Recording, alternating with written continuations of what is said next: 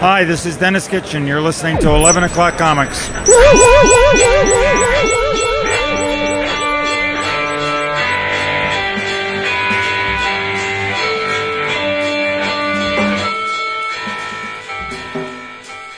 have absolutely no reservations about that one. Here we are. End of a long, long day. He's- Yeah, yeah. That's why I'm I'm refraining from uh, asking how your day went. But um, Ah, it's it was a lot of work today because of being away for so long. Everything stacked up, and we're just trying to meet production. It's, just constant working, you know, constant printing, constant designing. Uh, the the one thing that I wish I didn't have to do is uh, talk to people. A lot of people do not take the COVID into consideration as a reason for why their stuff is late. And I tell them, we haven't been here for close to what? Almost two months, right? yeah, How could you Yeah. expect us to get your work done when we haven't selfishness. been Really? Just- and they're just like, oh, well, I ordered this eight weeks ago. And I was like, okay, that's great. But we haven't been here for close to that. So how could we Right. possibly get your work? And it's goofy shit. Like, whatever. Hey, everybody. Hey, Hi, it's 11 o'clock comics episode 678. And I'm Vince B. you are Vince B. Six hundred seventy-eight already. Feels like three days ago we just did six seventy-seven. I am David A. Price. It's kind of a magic number. Yes, it is. Yeah. Unfortunately, the magic is gone with Jason. Uh, he's having massive problems with his uh, internet setup. Um, he he wanted to be here, uh, but unfortunately, He and I think he was for a little while in the beginning. He was for a minute, um, and he was in spirit, and then he was still able to participate. Uh, we were his mouthpiece. Um, he got to ask some questions, and and uh, through us. Yeah, totally That's the only unexpected questions too. I, I, I would never ask him, uh, expect him to talk about business and profits. Business, and, yeah. But so no, Jason wooed at least not in the uh, beginning and ending of this episode. Uh, but we love him and we miss him all the same. If you would like to get your comics, get them fast, get them cheap, get them delivered right to your very door, where do you go? Well, it's not a very hard question. There's only one place to go, and that's Discount Comic Book Service. DCBService.com has everything you want at the price you want to pay.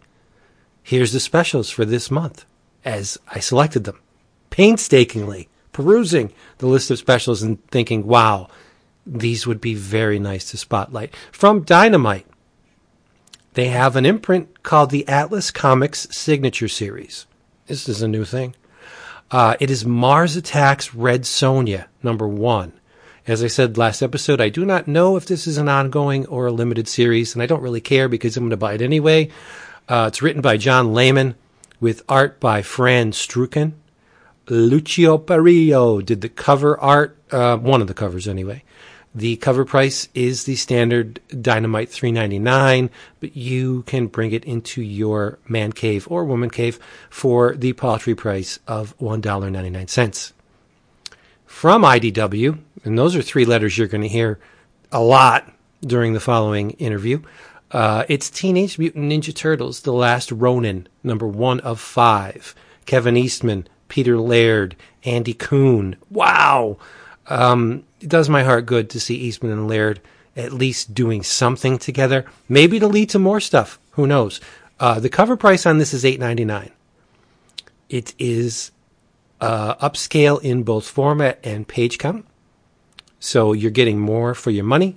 But you're getting a lot more from your for your money because you're going to discount comic book service and you're getting it at half off. That's four dollars and forty nine cents. And last, but certainly not least, the Cimmerian is back at Ablaze. This time, People of the Black Circle, number one. Uh, written, of course, by Robert E. Howard, but adapted by Sylvain Runberg and artist J. Kwang Park. This is a 3.99 comic that you can have for 45% off $2.19. So you know where to go. Discount Comic Book Service, DCBService.com will bring you lots of books for not a whole lot of money. Mm. Yeah. It's the truth. It is. We're talking about uh, manipulating and, and wrangling the truth to make it uh, succumb to your will. There's no falsehoods about Discount Comic Book Service being the best. That's flat out truth. So what am I talking about when I when I just said that? Well, we have with us tonight uh, a man who's been here before, and he does a lot of th- stuff within comics. And uh, we learned tonight young readers' books too. Um, it's Craig Yoe. You know who he is. I don't have to introduce him, but I did anyway, going into the interview, just in case some of you don't know. And he talked about a lot of stuff, not the least of which is Life on the Moon by Robert Grossman, a book that has been nominated for an Eisner Award in the category of Best Graphic Album New. Now, um, the competition is very strong. Uh, Are You Listening by Tilly Walden, Bezimena by Nina Bunjevac, Bottom Feeders by Ezra Clayton Daniels and Ben Passmore, New World by David Jesus Vignolli, and Kim Deitch's Reincarnation Stories.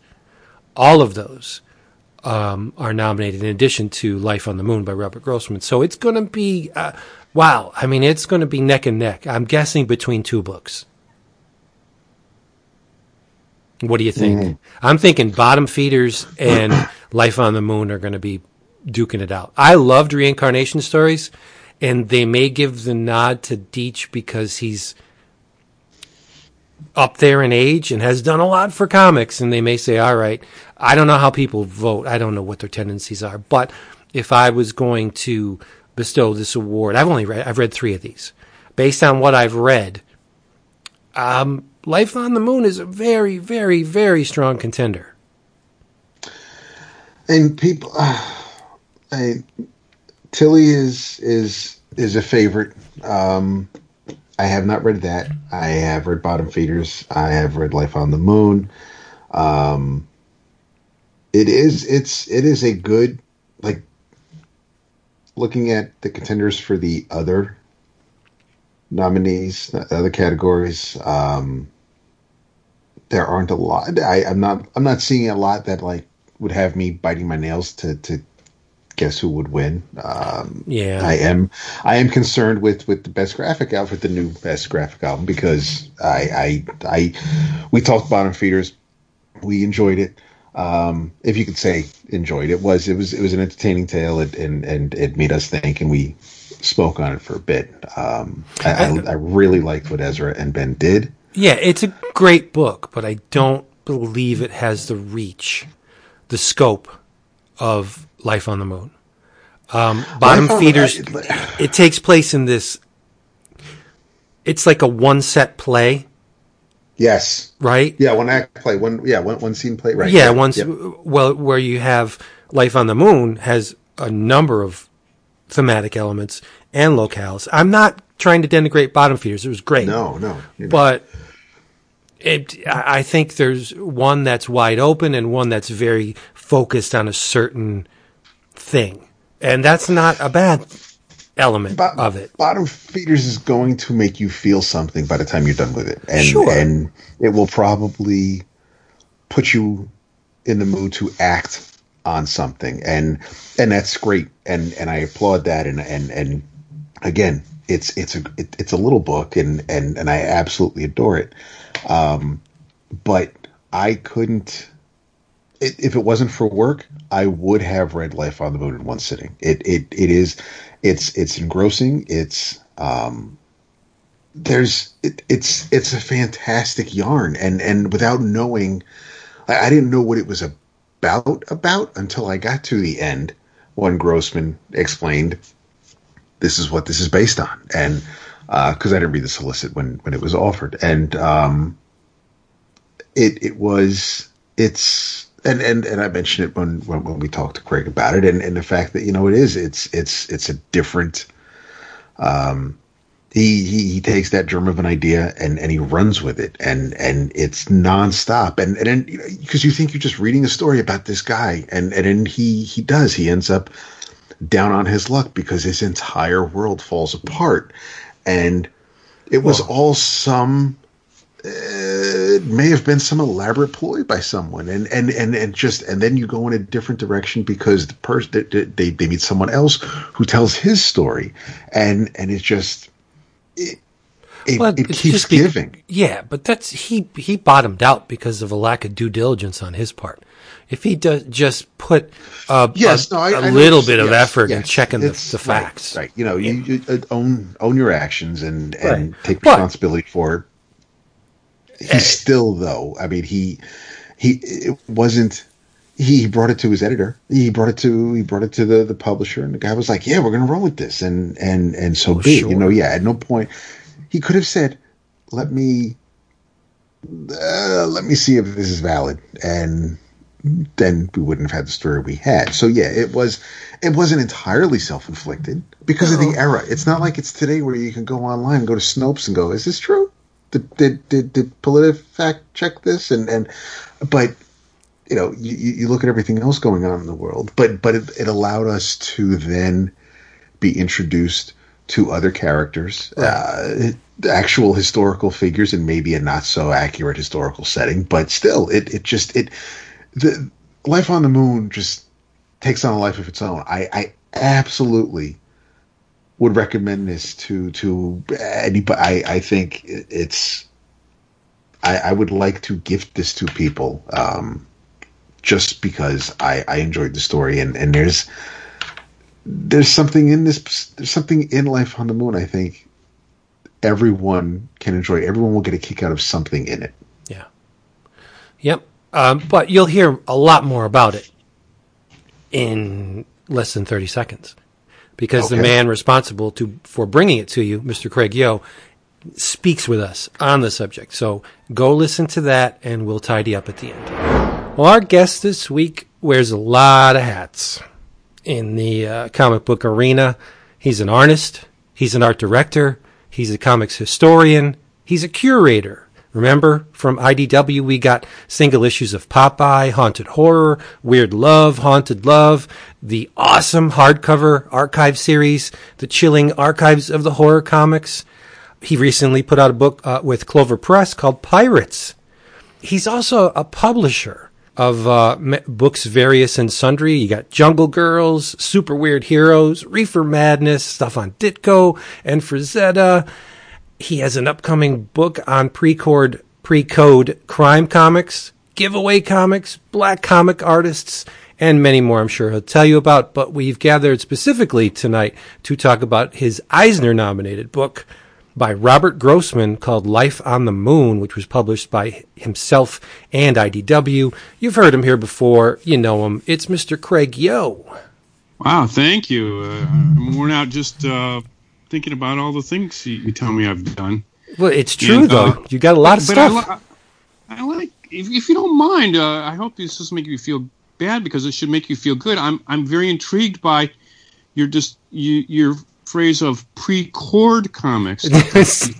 See, well, That's now they know. I really haven't done, but you gave me credit for, and and uh, I, I, would like to maybe collect some pre-cord comics. Pre-cord, the pre-cord comics were created in the womb before yes, the yes, or maybe even before that. Yeah, you never know. If it's pre-cord, well, you're right. I don't know. Let's not get into the whole biology of that. but listing all of the things that you've done is like I, I left a ton out. It seems like you have tendrils in every corner of the the comics publishing industry, and you've been doing it for a long time.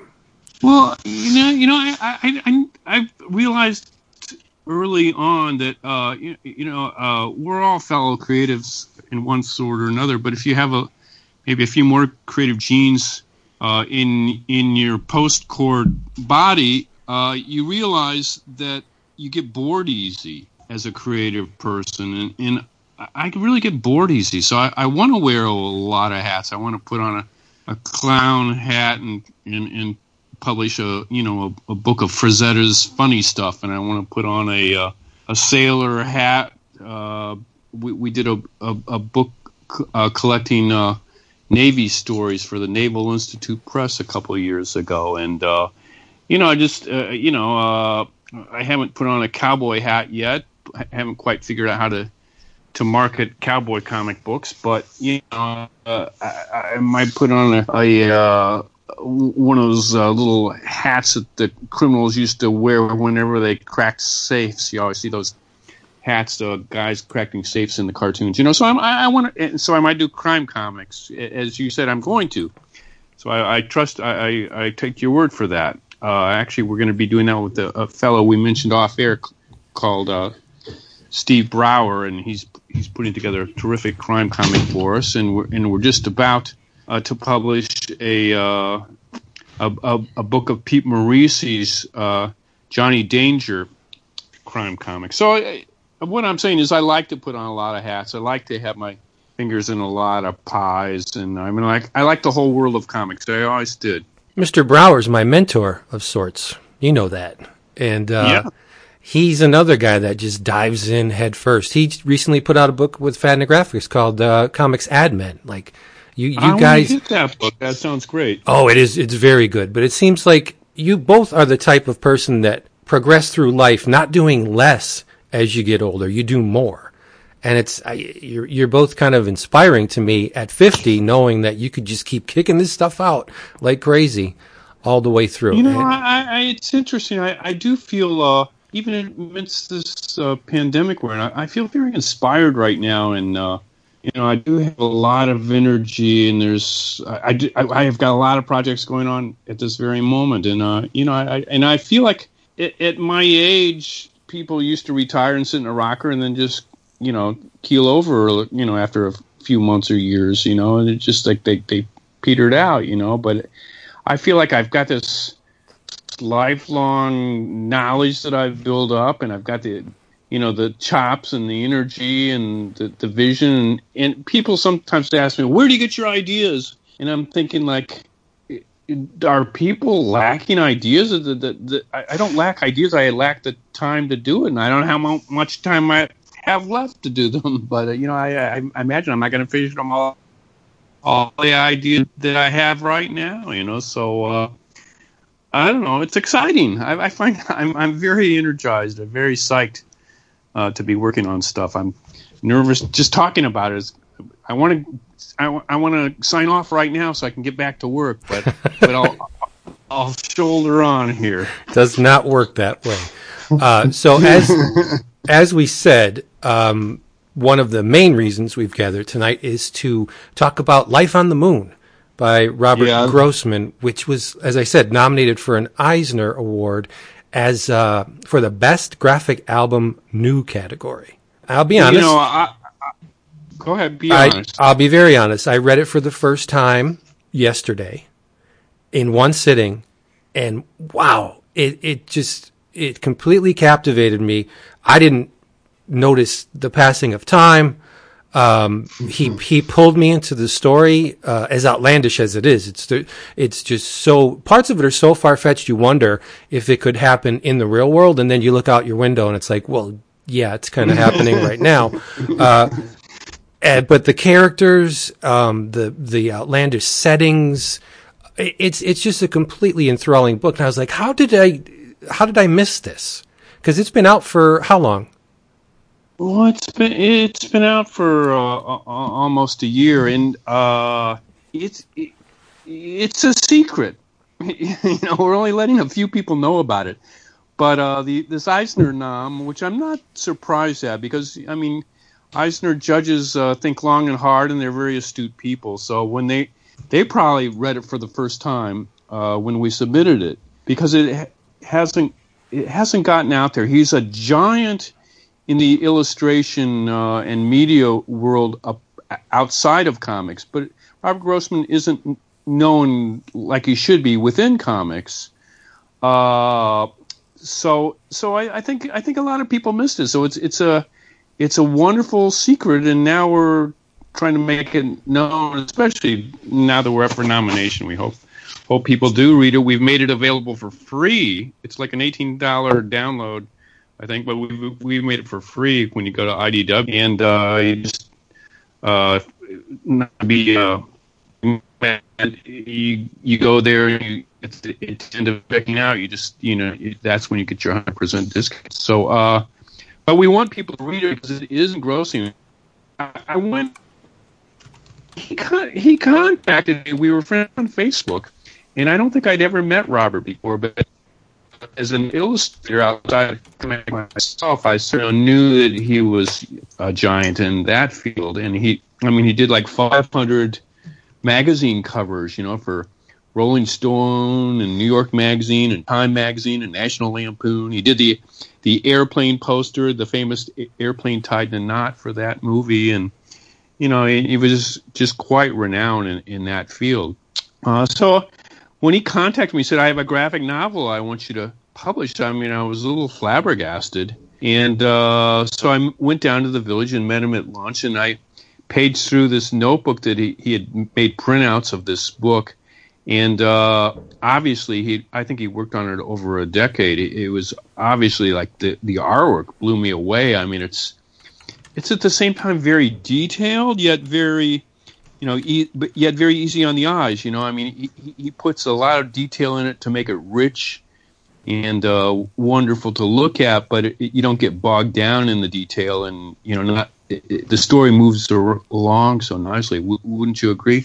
Oh yeah, and there's a lot of the story. So this book, the setting is incredible. It's actually about the fake news, the original fake news. Uh, there was a circulation wars between all the great New York newspapers, New York City newspapers in the 1830s. And the New York Sun came up with this fake news series about life on the moon. They claimed in the first of six articles that they discovered life on the moon through this giant telescope uh, from uh, this British guy. And uh, then they, over the course of uh, the next few weeks, they detailed all the life on the moon, all the animal life, and the and the beings that inhabited the moon and just enthralled the public. And they sold they could they couldn't print the newspapers fast enough. And they were winning the circulation wars with this original fake news. And this is the setting that robert grossman's life on the moon book uh, is based around. And it's it's just fascinating. I mean i mean he takes the fake news and builds a story and the characters around that. But he uses real characters too, like everybody from Edgar Allan Poe to uh, Audubon, and uh, you know, just all kinds of uh, famous people of the time as as part of the whole milieu of the of the story. But he just does it in such an artful way.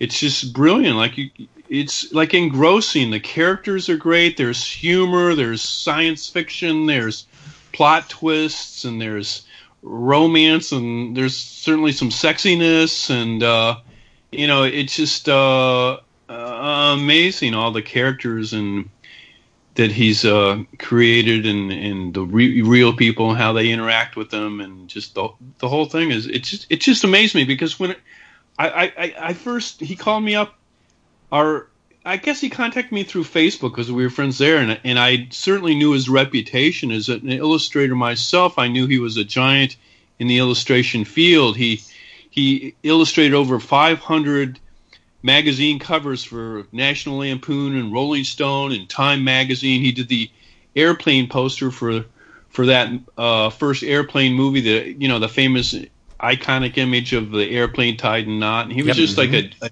a giant in that field, but he was unknown outside the comics field, and that's why we're we're stumping for him for his book because uh, people need to get to know it. I really do think that it's a, a masterpiece, and it, it, it, it it's uh, in the rarefied uh, top graphic novels of all time. I mean, it's just uh, it's just such a, a delight, such a satisfying story, and like you say, it really moves along. It does. I think there's a a subtlety to it and a an elegant twist on the concept of fake news because what he could have done was stick a little bit more to the truth and have Locke just write the story out of thin air just to save uh, the newspaper. But what he does is he has Locke receive an anonymous package.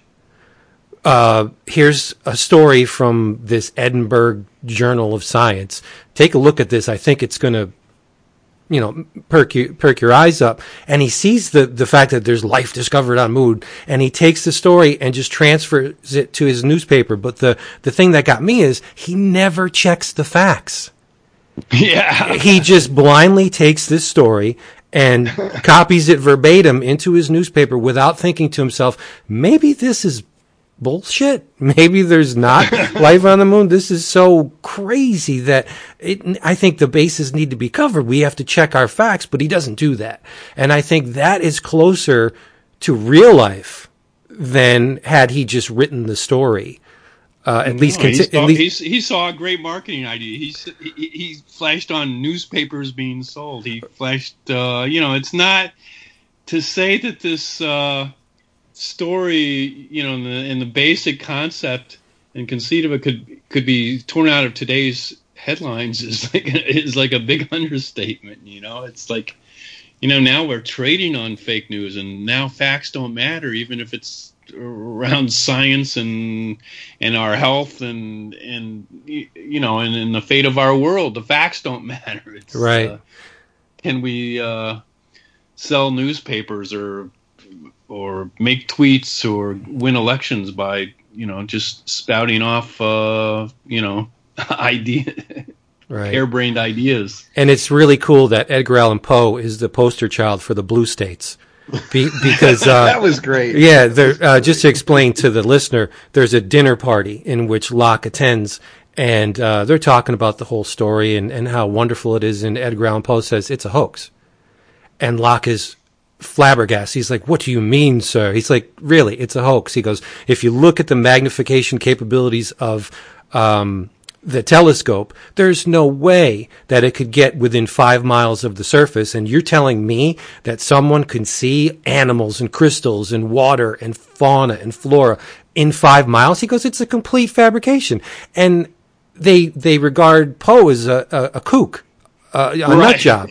In, in, when in reality, he was doing what all people should do. Check the facts, do the calculations, see if, you know, check your sources and make sure that this stuff is true. But so Poe does it and he's like sh- ostracized because of it. Get out of here. Crazy Poe with your raven and you don't know what you're talking about. But in reality, he, he did know.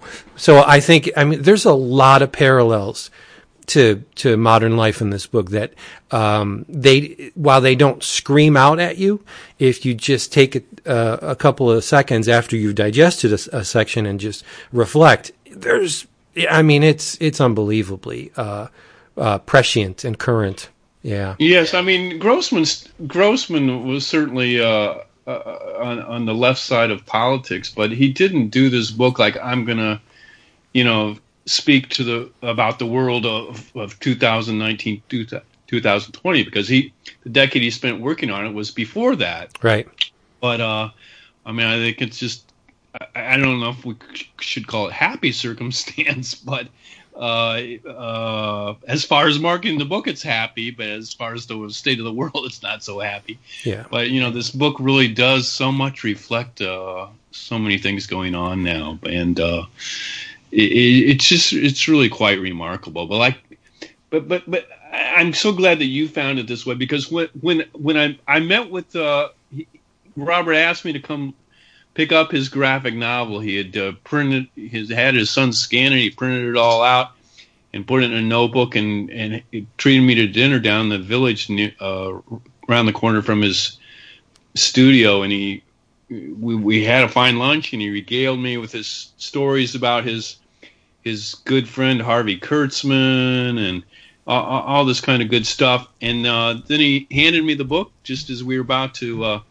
check out, and and I, I flipped through it and saw that the artwork was amazing, but I didn't.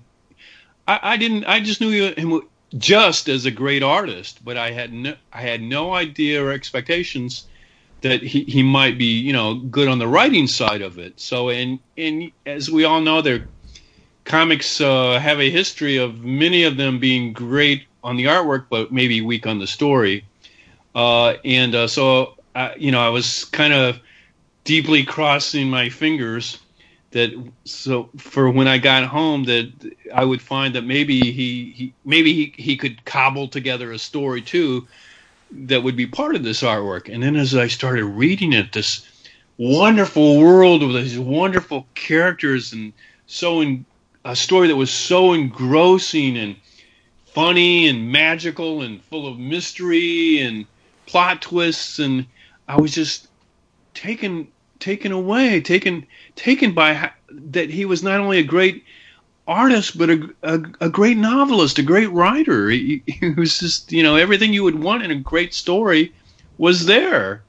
Uh, so you know I was so so thrilled. And and uh, sadly uh, just a few months before we, you know, the, book came out, uh, Robert passed, and uh, you know, it's just so sad that this, this, that his son says this. He feels this is his uh, favorite project. It was his magnum magnum opus. You know, he spent a decade working on it, and and uh, you know, he, he just uh, he, he didn't live live to see it its fruition. So that's a little a bit bitter. There's a bittersweet side to this uh, to, to, this book, and it's, an, it's another reason uh, I'm I'm ho- Trump's always saying so and so is looking down from heaven.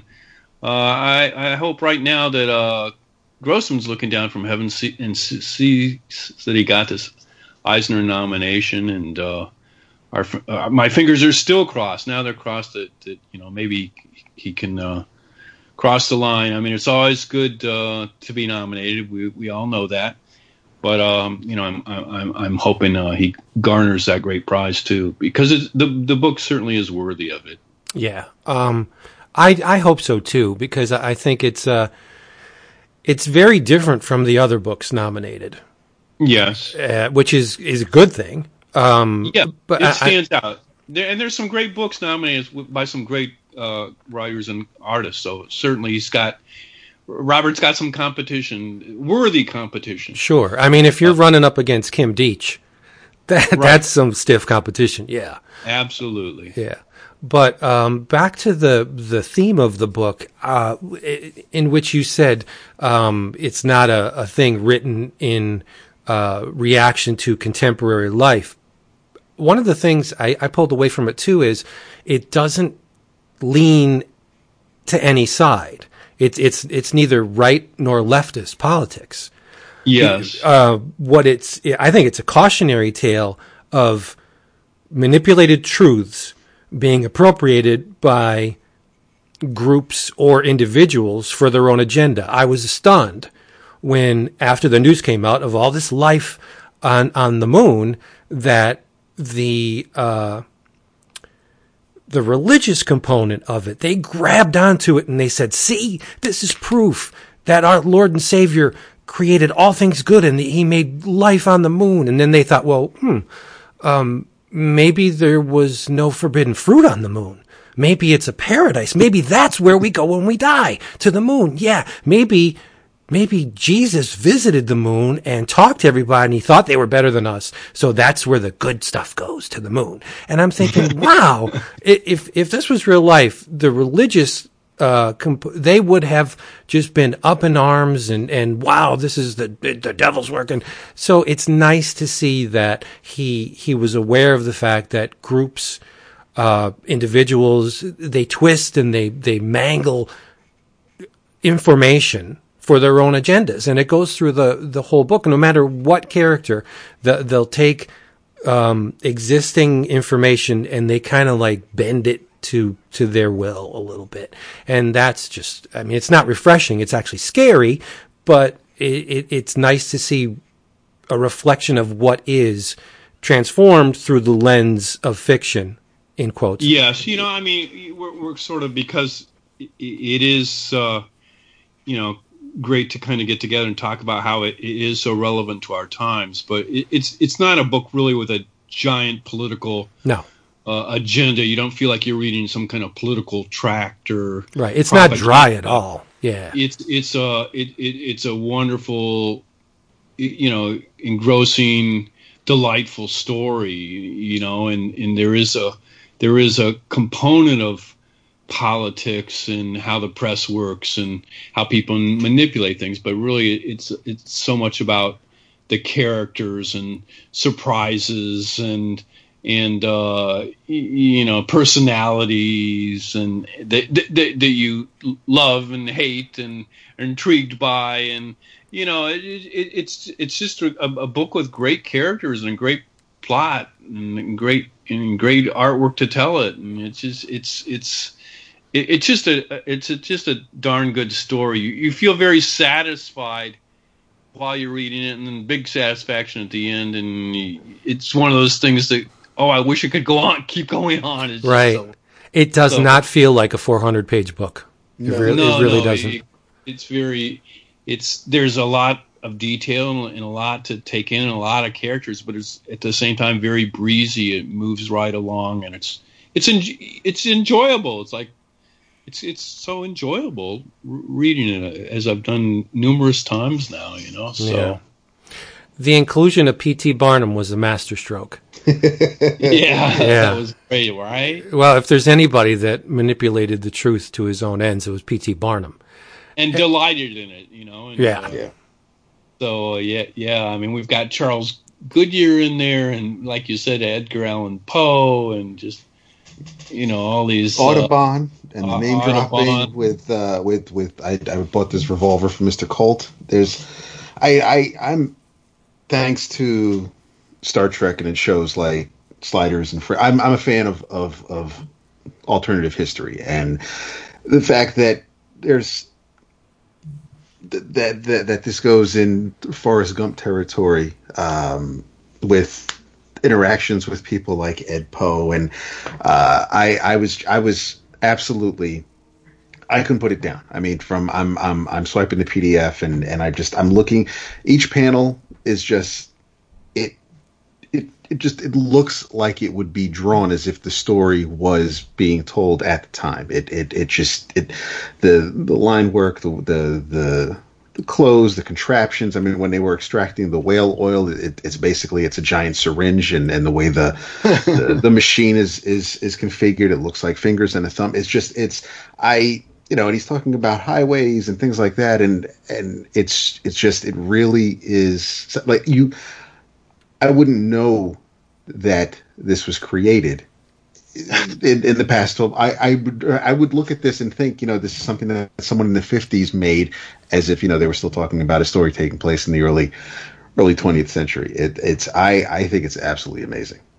Yeah yeah. And and all the beasts and the you know the unicorns and the bison and the bipedal tailless beavers and and even intelligent humanoids with bat-like wings. I mean, it's like oh, flying through the air. I mean, it's just like wow. I mean, it's it, it's a world I, I, I enjoyed reading about, but it's a world I would like to live in. It is there is kind of a a paradise that uh, was maybe uh, maybe there's a paradise lost, but this paradise was found by by the people in the story and by Robert Grossman himself. he mm-hmm. found this paradise to to enthrall us with. You know, it's yeah. like it's it's really amazing. Uh, if you told me there's a place with naked bat women sucking on bananas, uh, I, I, would ask you, how do I get there? well, uh, just download the book, my Yeah, friend. there you go.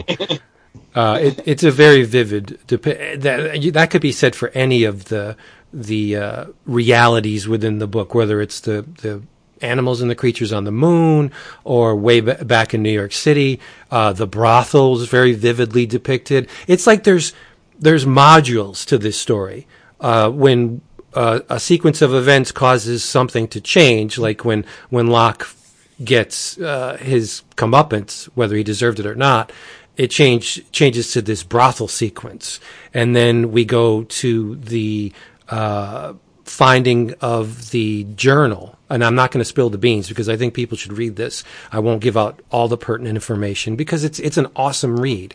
When, when the the original manuscript is found, it leads to another little module of reality in which a story is told about the moon and how this person got there. I just think it's neat. It's like uh, he he plugs in these these plots and subplots willy nilly, and it all comes together in this really cool story that, like you said, I mean, I, I can't praise it enough. I, I thought I, I went into it thinking, oh, this looks interesting because there's bare-breasted bat women on the cover. I thought, yeah, I'm gonna, I, I'll, I'll take a stab at this. It looks right up my alley. But once he's very subtle, and uh, once you you you step foot over the line into his world here, he just he's relentless in the fact that he will not let you go. And and I was I was just lovingly guided through this book, and it worked for me. I think it's very very worthy contender. Yes, yeah. uh, it's uh, you know, uh, win or lose. I'm glad you discovered it, and I guys, I know you guys have a quite a reach and enthusiastic audience about comics. So uh, it's a pleasure to be on the show and talk about. But I'm just really glad that you recognize, as I did, and again, you can kind of picture me like, hopeful seeing the artwork, you know, quickly after lunch and looking at it as I'm driving down the, the West Side Highway, trying to kind of page through it but I still couldn't read it. But then once I read it, it was just like, whoa, this is like amazing, you know. And yeah, you know, I have a, I have this incredible manuscript that I'm gonna get to publish. It's just like it, it blew me away, you know. And then after reading that story, I was just like, wow, this is as good as comics get. Yeah, yeah. Uh, David com- commented on the art, and I have to echo it. I think there's a timeless quality to the, mm. the line work, but uh, there are sections, uh, especially in the panorama when we see the moon and the, the bat creatures all lounging around with their uh, mates and, and kids and the animals. I think Grossman's stuff looks like your work a little bit too. Because I, I thought I saw eyeballs dangling from the tree, and I'm like, holy shit, that's Craig does that stuff all the time. You think maybe he was influenced by me? You never know. Or do you think? No, wait. Let's not go there. no, no but, I mean, obviously he he draws in in a grand tradition. I mean, because of the setting in the 1830s, there is a Victorian feel to it in in, in a detail.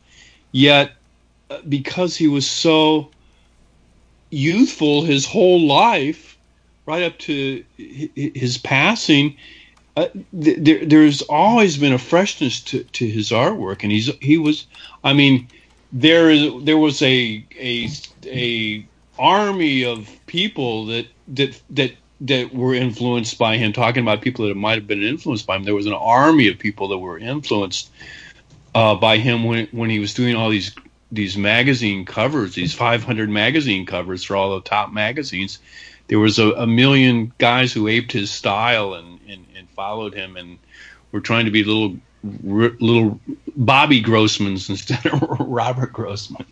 Uh, so uh, certainly he is somebody to emulate, and but uh, but he was always keeping fresh. He was uh, the the work looks fresh. It doesn't look uh, you know like by the work of an elder guy at the end, you know, hobbling along at the end of his career. You know, uh, it, it, it looks you know fresh as as you know as today you know and it's all it's just uh i mean to, to, to i mean I, I, don't know how you put that together like a victorian feel that looks like super like it was you know done just today and by a guy on the cutting edge you know what i mean yeah it's yeah. like wow how did you how did you pull that off and there's a psychedelic edge to it too yeah, yeah. there is i well, can remember uh sorry uh, back before the internet when uh, Grossman did a cover, say for Rolling Stone or those those illustrations he had in Playboy, I would tear them out and put them uh-huh. in my uh-huh. put them in my reference file because that's how we did it back then. You know, you couldn't right. just hop on the computer and Google a person's name to see uh, uh their right, work. Right. And I, I'm, I mean, my Grossman file was pretty thick at one point. yeah, yeah.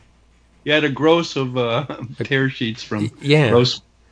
Uh, and another thing about the book, too, while we're on the subject, is it's not sanitized for your protection. There's a, a mm-hmm. there's a fair amount of, of nudity in it and a little bit of sex. So it's it's not um it's not and a, some uh, behind the scene balls. Yeah, it's it's not a, a young uh, reader's book. It's it's it's more along the lines of a, of a teen. There's nothing explicit in it, uh, but more along the lines of a, a late teen on. Yeah, I was going to say older Tina. Yeah, Yeah. yeah.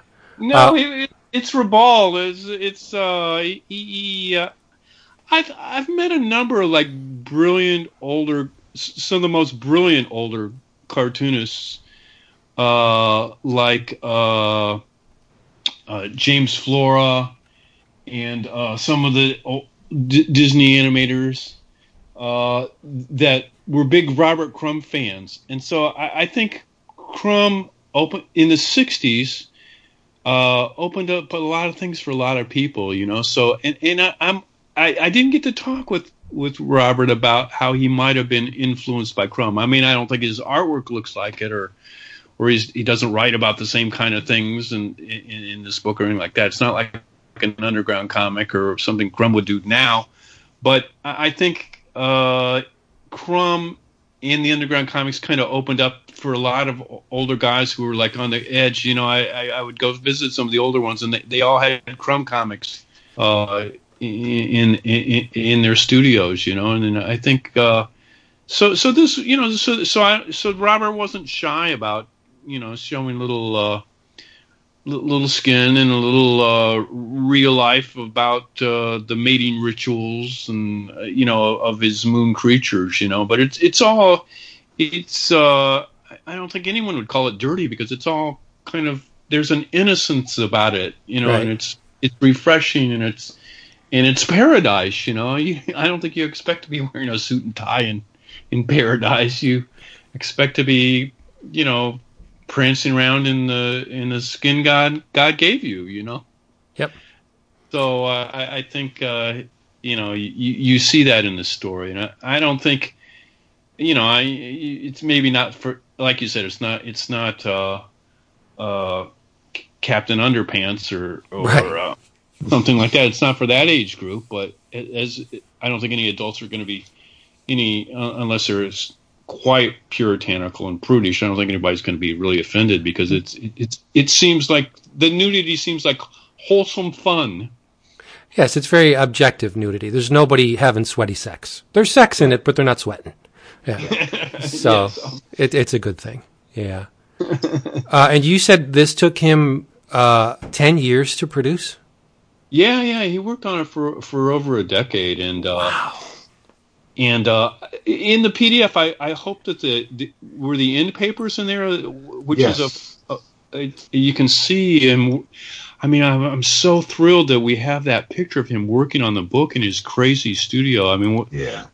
after the lunch, we went to his studio, and you can see the giant. Uh, I hate to use the word mess, but uh, creative maelstrom, you know, tornado that his studio was. Is, and so, you know, if if you could pull back in that photo and see his whole layout, it was the whole place was just kind of like that. But you can kind of see him pulling things from here and there, and and on the drawing board, all these panels and different stages that he's sketching out to put this book together. You know, you can see just the, you know, the the him creating. You know, and it's just like you can you can just that when you open up, just opening up. I mean, the cover uh, painting he did is is wonderful, but just when you open up the end papers, you you can you and see him just working on this beautiful photograph of him working on the book. You can you can see like, wow, I'm in for something really special. You know, here's And- like here's this incredible craftsman in this magical place, you know, and I see him in the act of creation, you know, of of this book that I'm a I'm I'm holding in my hands.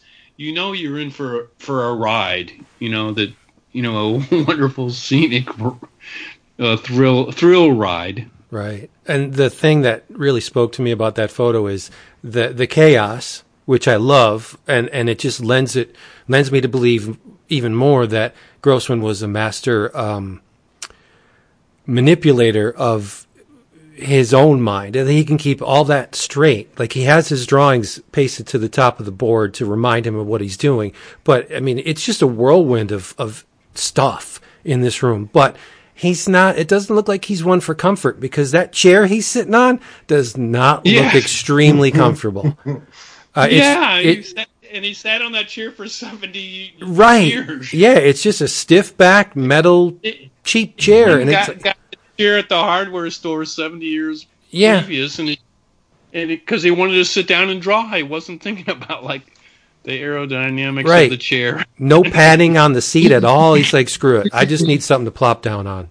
That's yeah, awesome. and, Yeah. and then he got, and then you can see he, he's got his his brush or his pen dipped into the the you know the little non uh, special bottle of ink, Higgins ink, and uh, you know he, he's just he, he's just dipping it in so he can. s- s- But he's he's totally you can see he's he's focused. He's in the moment. Oh, He's yeah. in Oh, yeah. you know he, he's he's he's in this world. Right. You know yeah. No he's, frills. He's kind of he's kind of just tracing what he sees on, on the paper, which is what he sees in his mind, which he's knowing because he's living.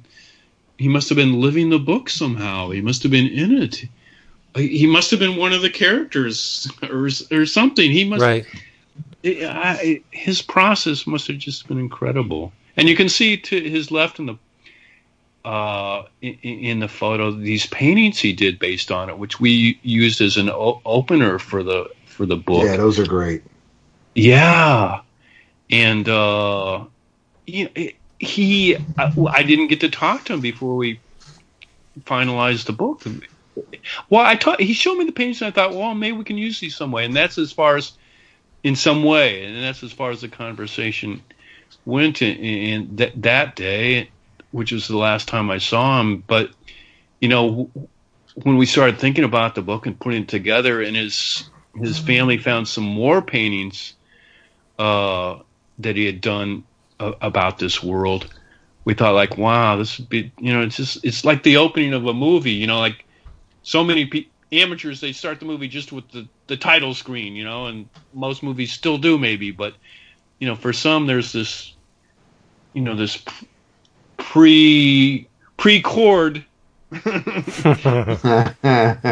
I'll get you. part of you know before the story really starts you know that uh and, and so we thought we we would use the paintings in that in that way and i i would like to think it works you tell me Oh no, I think it's like a preamble. Like there's there's something out there. Uh, here's a couple glimpses. Uh, we're gonna wet your whistle uh, or your appetite, and then we're going to usher it in full blown in the coming pages. I thought it worked very well. Yeah, okay good good good yeah. It's it's it's pretty flawless uh, presentation. Um, uh, just to think that this man, this master illustrator, committed to this project for a 10 year plus span. Can you, wow. I mean, obviously he knew he wasn't going to get a return on his investment. How much can you pay a guy to do a 10 year project? I mean, if you paid him by the hour, yikes, right? Uh, yeah. But who could afford to? so you could tell that just uh, just in the numbers that he was invested in this project not for any kind of monetary gain, but because he had to tell this story. yes. And and that's one of the the truisms of the book that there's there's a, a veracity or a truth in the pages that uh, unlike the events of the book, there's a truth in the book that you accept and you're unwavering in the fact that you know that this is an honest presentation. It's it, Yeah. you can't tell that that Grossman had an agenda or whatever. He wanted to, you know, show the kids that you know the old dog still got the trick. He just wanted to tell this damn story, and Yeah. I, I, I like that a lot. Yeah, no, there is an honesty to it, and every single line. I mean, and there's a lot of lines in it, and you can see why. In a way, you can see why it took ten years because it is an intricate story. Right? It, you you don't get you don't get lost in that sense. Like, oh, I can't figure remember what's or figure out what's going on. It's intricate in that there there is there are a lot of characters, but it, it does it does make sense within its its own world. But you can tell like wow, I can see why it would take over a decade because the intricacy of the story and all these characters and all the he's balancing real life events and real life people with with these fanciful characters and uh, you know naked women with bat wings and, and, and, and everything else. He's putting this all together, so it must have taken a lot of thought. And then the drawings. I mean, the drawings. Even if he was illustrating somebody else's story, which is you know, as an illustrator, was mostly what he was doing in his uh, be, before he did this. I mean, it would have taken a lot of time to do this artwork, you know. And in a way, I'm amazed he, he could do it in ten years. At all, you know, it could be a twenty or thirty year project for some. Yeah. Uh, but he was a master. He, it was Zen like. I think. You know, I mean, going back to the photo, you can see he was in. He was like in a Zen like psychedelic state. You know, that when when he was doing this, you, and you can tell if even if you didn't know the photo, or if you didn't know him, or if you didn't know the times he grew up in, you could tell like this is a guy that you know he's he's naturally brilliant, and he, he's like in another world when he's drawing, and we're just the lucky re, you know viewers of you know what he's he's he's creating. Right, and you could tell that he's a seasoned illustrator just by the fact that the each image is littered with lines. There's a there's a high line count in in most yes. of, of, the imagery, but he's very understated with the wash. He he's not yes. doing anything fancy with the with the gray tones. He's just making the the foreground and he's separating the foreground from background and using it to to his advantage, making stuff pop. But it's not there's not a, a whole lot of variation within each gray, which is really nice because he's it doesn't fight the line. Right, right, right, right, right. Yeah, this is just a great book.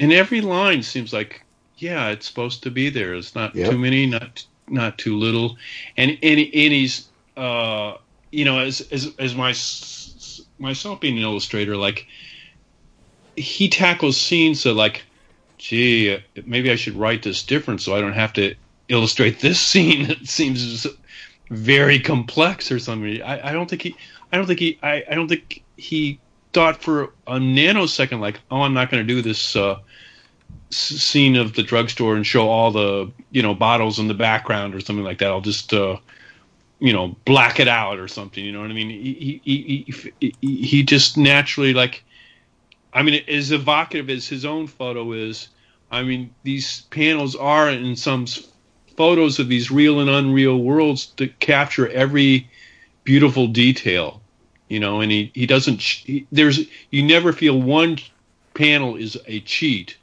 or uh, you know, he kind of copped out uh, drawing it. Everything seems fully realized you know, and and beautiful in its in its own way. Right. And for every uh, sequence of fantasy, the stuff on the moon, um, there's sequences that are grounded in reality. Like he had to do, uh, I'm guessing, a lot of research was necessary for this book because you're talking New York City in 1835. So you, you have architecture, you have uh, fashion, uh, um, transportation. He needed to to lock down all of these things pertinent to that period.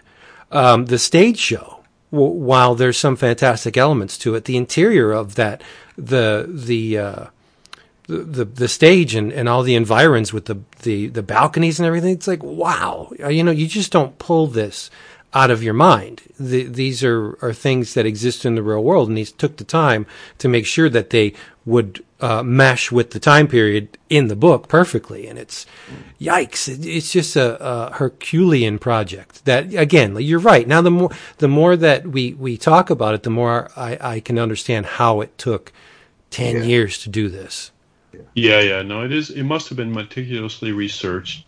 in the costume. I, I once heard that for the Academy Awards that period pictures always win best costume or something, and people that don't do period costume, people that do costumes for non-period pictures complain about that. But you know, there is a beautiful uh, art to to capture to capture what is old and uh, do it with and make it so believable to people who are you know many decades away from that period. You know, and where they can fall into that world and, and, and experience it, you know. And, and, he must have done on all the costuming and and articles in the drugstore and on the stage and everything. He must he must have done a lot of research.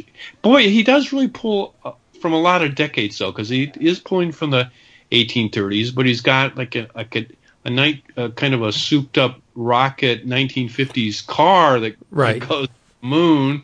And like you said, there and then there's 60s psychedelia in here, and there's like there's just uh, you know it's so rich. That's a word a word we haven't used, but it didn't make him rich, but he certainly did rich uh, illustrations that you know they're just engross engrossing. If Grossman did engrossing ar- artwork for sure. Good try.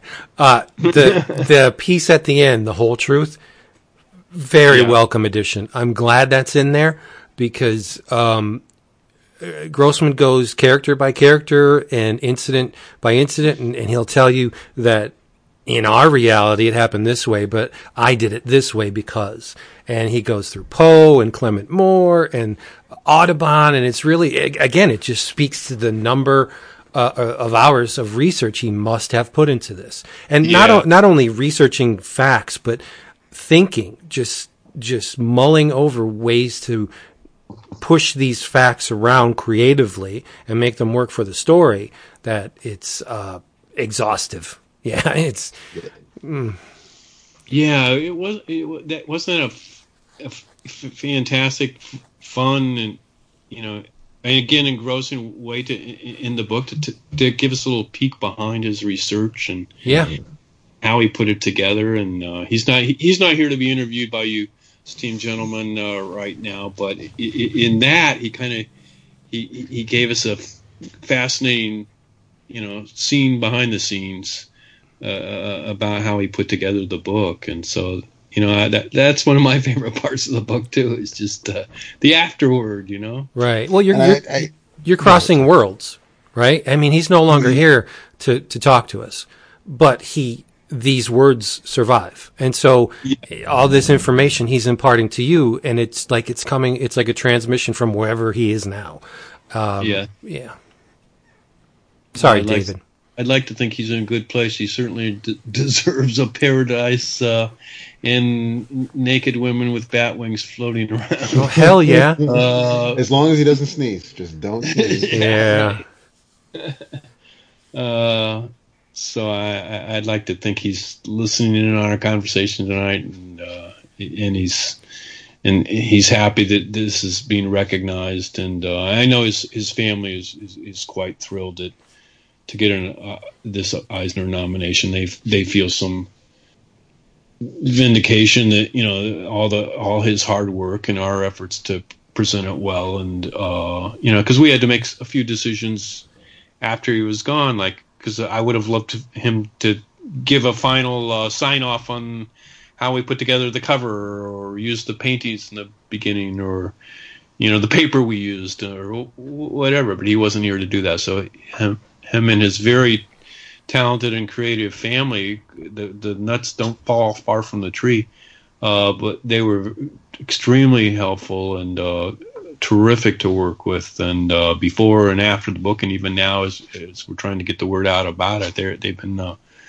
you know uh, uh, wonderful to work with you know? So uh, they, they they're like him uh, uh, you know passionate and creative and and and anxious to see their father's work get recognition. So you know it's it's it the whole process for me has been a great pleasure. Right. Well, it's the fact that after your little dinner meeting, the fact that he just handed you the book at the end, yeah that that says a lot about his trust in you. That's that uh, he he probably took a look at your output and it's like, all right, this guy knows what he's doing. I'm gonna, I, I'm I'm confident that I could just give him this thing and he'll do right by it. Uh, I, I'm a, I, am I, I've thought about it, and in some ways I don't know what to think about it. But uh, a, a little honesty here, since maybe I'm inspired by Grossman, who who who's in his work and in his life was so honest. But I I, I was surprised that he wanted me to publish this. I mean, he knew me through Facebook, and uh, you know I I think you kind of do kind of uh, people kind of get an idea of what I'm like through my Facebook. I'm kind of revealing, but he didn't really know me. And here, here's a guy who, you know, did covers for Rolling Stone and Time Magazine and New York Magazine and National Lampoon and all the book publishers in New York City. Yet somehow he he felt after 10 years and after finishing the book, he decided to contact me, which, you know, Yoe Books is, is we're part of a larger company, IDW, very happily so. But we're still, a, you know, we're still, a you know, a, a, small press, Yoe Books. And uh, the, the fact that he entrusted me to do this, just like, I'm glad and I'm honored, but I'm I, I, I got to admit, I, I was surprised, but somehow he saw a kinship that we had, and he entrusted me with it, and I, you know, I'm, I'm, I'm humbled by it, you know, and, and honored, and, and honestly though, a little quizzical, you know, so I, so uh, you know, uh, as a result, man, maybe this was part of his thinking. I, I take, I take, uh, you know, I'm very evangelical about the book and v- really want people to know about it and turn people on to it and and get the word out. And uh, you know and, and everyone who has I finally got it into their hands you know has discovered a wonderful treasure. So I, I never felt like you know the end result has always been like oh well you know you know they, they, they realize now that I wasn't just pushing some flim flam on them, some fake news on it. It's not fake news. This really is, you know, one, one of the masterpieces of graphic novels. Yeah, I don't think you should slight your work like that. I mean, I, I know that's that's how you do, but you've produced a hell of a lot of great books over the years. Thank you very much. Yes, I, I, I do deeply appreciate that, and I highly regard you guys. So to to hear that from you is makes me feel good. Yeah, well, this is a this is a feel good interview tonight. That's why we're be. here. Yeah, it's what That's we do. Uh, Jason's uh, still having internet problems. Oh, yeah, but, but he, he has ha- questions. He does, David. Why don't you ask them so we can hear you uh, for a uh, change? yeah. Um, well, this is weird. No, I'm like a medium. Uh, so he wants to know uh, how do you go about your publication process? Is it mostly inbound? Um, how do you decide on budget? And do you always publish assuming you can turn a profit? Wow. Well, Jason's yeah, the numbers guy. Yeah, he, yeah. I thought this was a 11 o'clock news, and now I've learned it's, you know, CNN business CNBC, That's right. uh, let me try to tackle this. Uh, uh, what was the first question? Uh, the first question is is is is stuff inbound, meaning does it come from other people? I would assume, yeah. How do you, how do you pick the the subjects of the the publications you produce? Mm-hmm.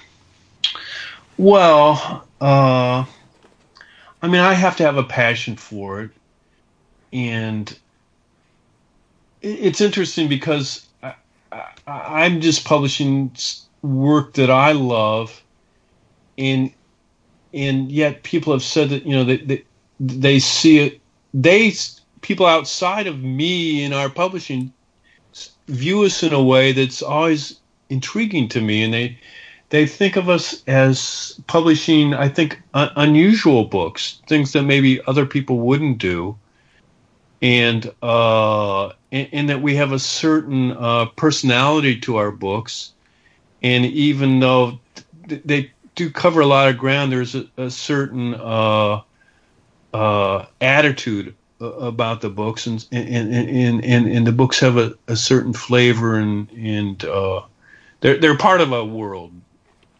Heard of Disney World? This is Yoe World, and again, we're not Disney World as far as size.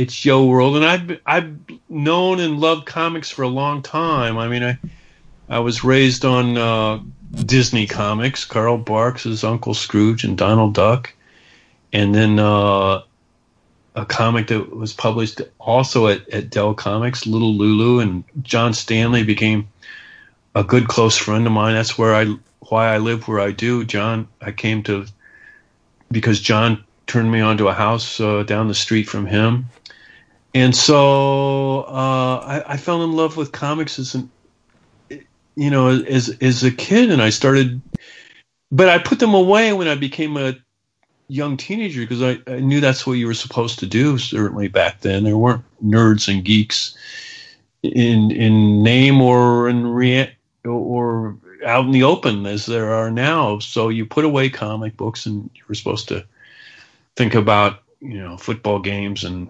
and what sex might be like and and, and and and, and listen to your sister's rock and roll records you know? So uh uh but some friends of mine got turned on to to the to, to the first Marvel comics and they secretly told me about about these because they thought I might be interested because but you had to do it uh, secretly because you didn't want anybody to find out that as a teenager who who weren't supposed to be into comics that you were still reading them or you started reading them again, you know. But I got turned on to Marvel comics. But while my friends instantly became what again wasn't a term then, but became Marvel zombies, and they just stay they just stuck stuck with Marvel. All of a sudden, I thought like, well, there's also DC and there's Dell, and then there's New Yorker cartoonists, and there's the you know communist political cartoonists of the 20s from from the Masses magazine and and there's you know Victorian cartoonists, and there's you know the, the, there's this this you know, and as the years went on, oh, and there's this other whole cartooning world out there. Robert Grossman's doing, you know, covers for that I that I want to tear out and put in my files from Rolling Stone and New York Magazine and National Lampoon. So I, I instantly became interested in the whole comics world. So I think my publishing efforts reflect that, and I I I do have a lot. I think my best books. I mean, th- this will always be one of the best ones that I luckily got to publish. But I think some of my best books are are ahead. You know, I've been kind of there's some books that I've been working on for a decade, and uh, because they're they're quite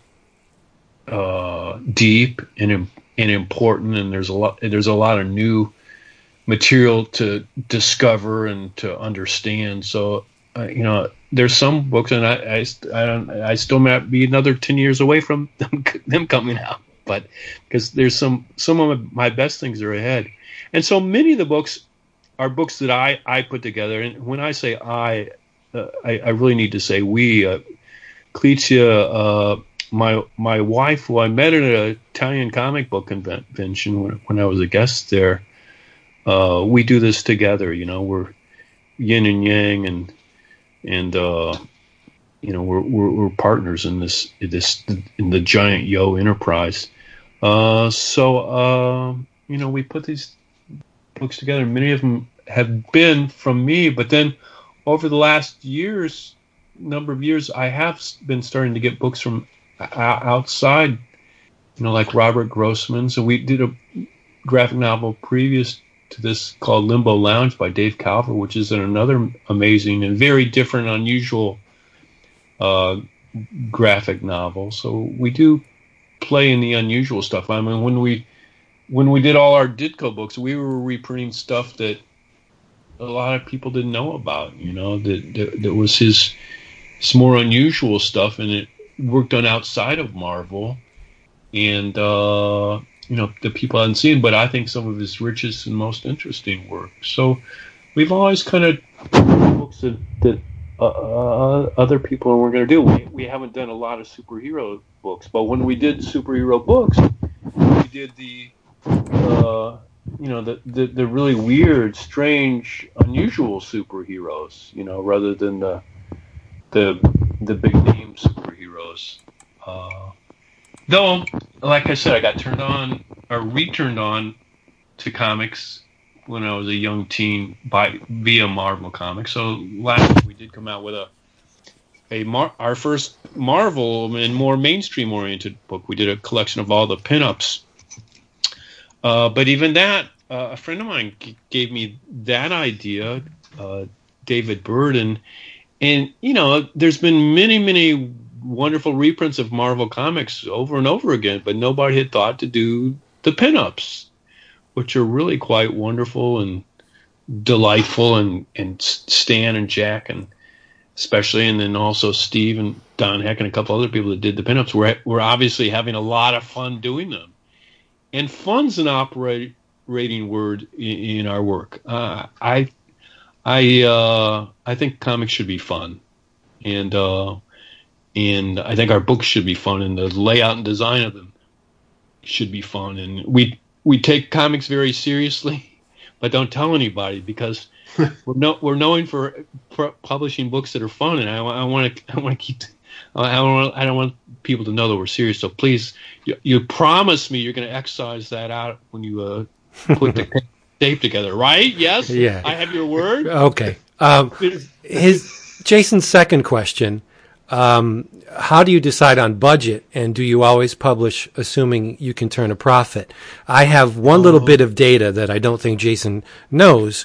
Um, and when I saw it, I said to myself, Yoe's not really looking to get rich from this because it, it, it's the, the Chilling Archives book, the Zombies book. Now, in addition to spot varnish on the back cover and the front cover and the end papers, you went that extra couple of feet and you took a bite, a die cut bite out of the lower right corner of the cover. and and I was like, I didn't take that bite. Some zombie did. Right, but that's not someone who's looking to. I mean, that little added detail to the to, that added immeasurably to the book. I thought just the feeling of of what was under those covers. That little die cut bite. You're not looking to break the bank on these, right? Be, it, it's how because you keep adding these layers of production. It's not easy. I mean, you could have just did the cover, screw the spot varnish. It looks good the way it is. But no, and then you took a die cut bite out of it. So I'll let you answer the question, but I think that little bit of information right there, that speaks a lot about your approach to publishing. Well, uh, yes, sad but true. That's how I'll answer that question. Uh, or, or your uh, astute insight into it. You know, many times we we put not only more production values in, but a, a lot more time, and that's something I, was. Uh, you may or may not know, but I was creative director for Jim Henson, and that's something that Jim taught me. Was he he he thought you you were never doing wrong if you went the extra mile to really fine tune things and to make it as creative as as you could possibly make and and maybe miss a deadline a little bit, maybe spend a little more money that was should have been in the budget.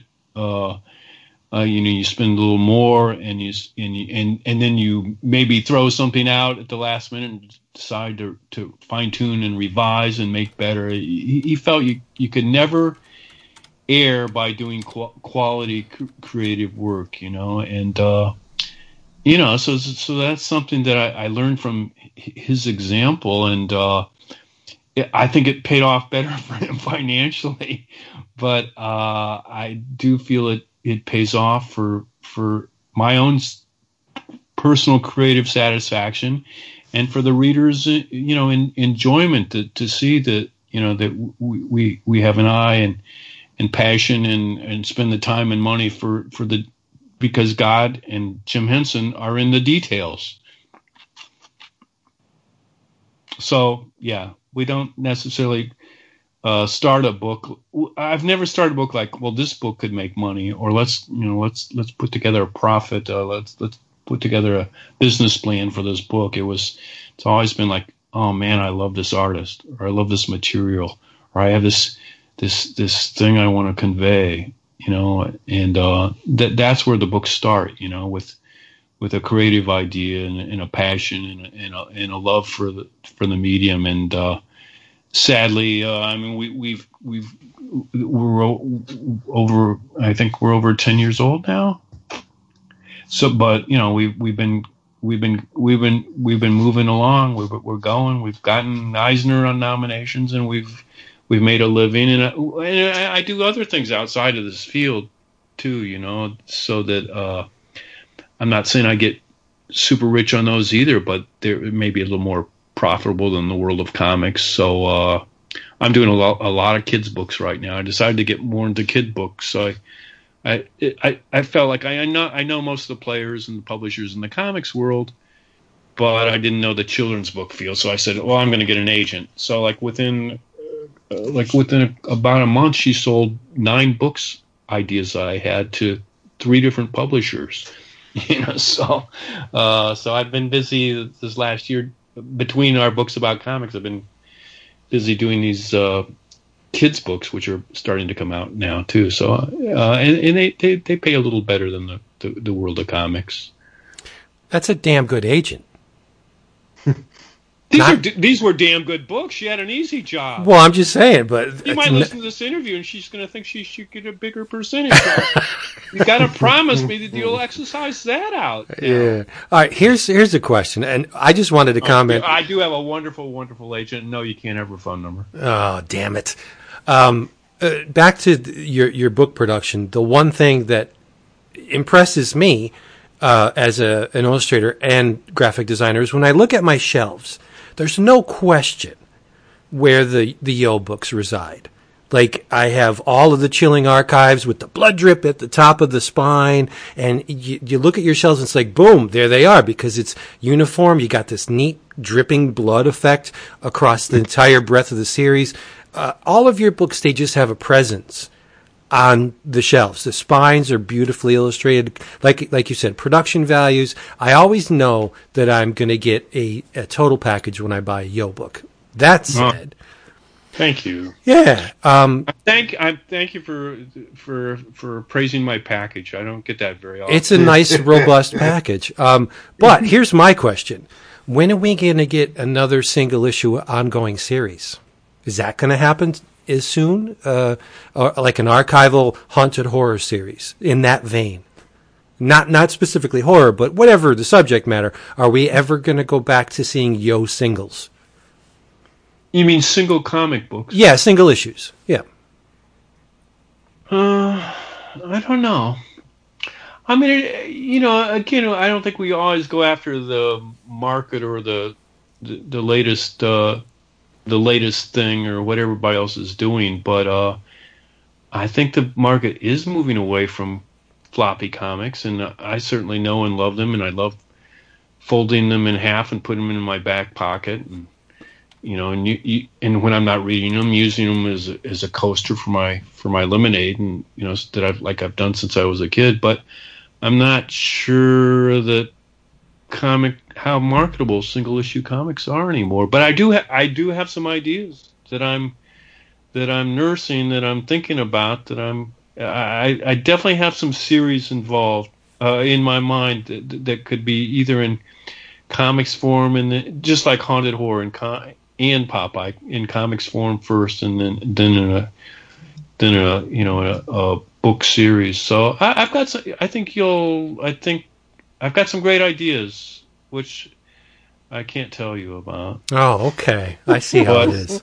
Uh, But I want you to know that I think you'll be happy with my package. Oh, I always am. Yeah. Uh, that's so good to hear. That uh, I, I think we need to see a lot more that, uh, from you.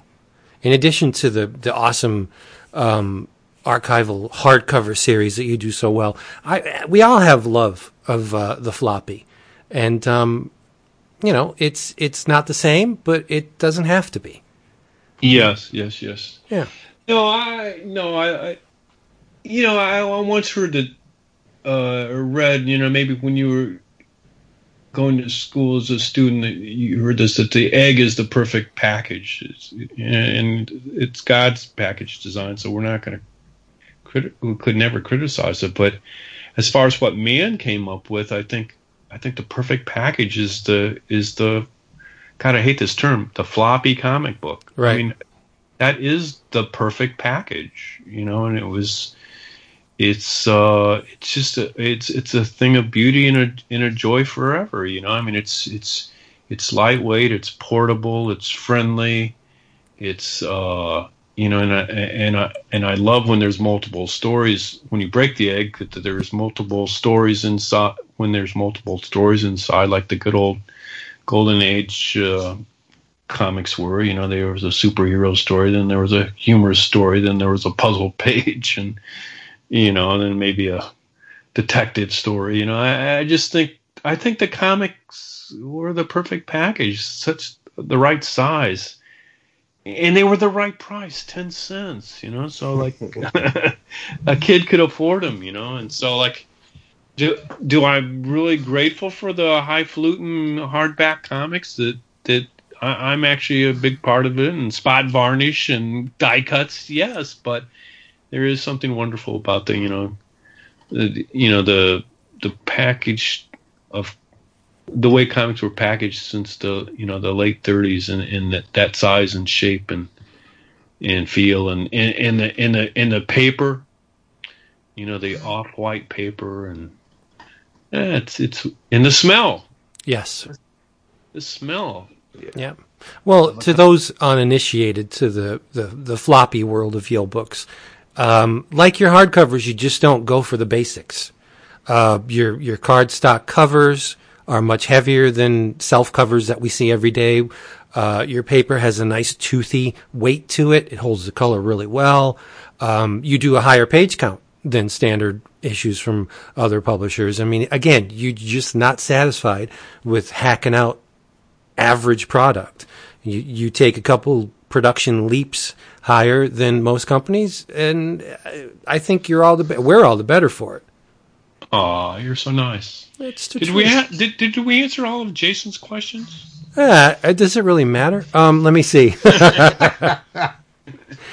Uh, yeah, I think we do. Well, let's see. How do you go about your production process, uh, pr- publication process? You got that. Is it mostly okay. inbound? You got that. And yeah. do you decide beforehand on the budget? And does it always? Do you always publish assuming you can turn a profit? That I think, I think we bro- we at least broach those subjects. Yeah. I mean, I, I was starting to say I don't know if I kind of finished this thought though about you know so I I, I do th- come up with a lot of the ideas myself and and uh, you know with the help, I get by with a lot of help from my friends. I mean, when I say it's me and Clizia, we have a whole network of wonderful people who lend us comics and scan for us and proofread for us and and uh, help us market. You know, so I, it certainly isn't a two-person operation. There, there, there, I have a network of wonderful friends that you know help help us uh, immeasurably along. So but we have been, you know, taking books from outside, like Robert Grossman's and Dave Calver's Limbo Lounge, as far as graphic novels. We're doing a, uh, we're finishing up a book right now that's, it's going to be uh, a major, major book and, and, a big game changer, and it's a very important book, and it it's uh, it has never been done before. Uh, uh there, an esteemed comics historian has been working uh, I think 15 or 20 years on this book. He's like a Robert Grossman type.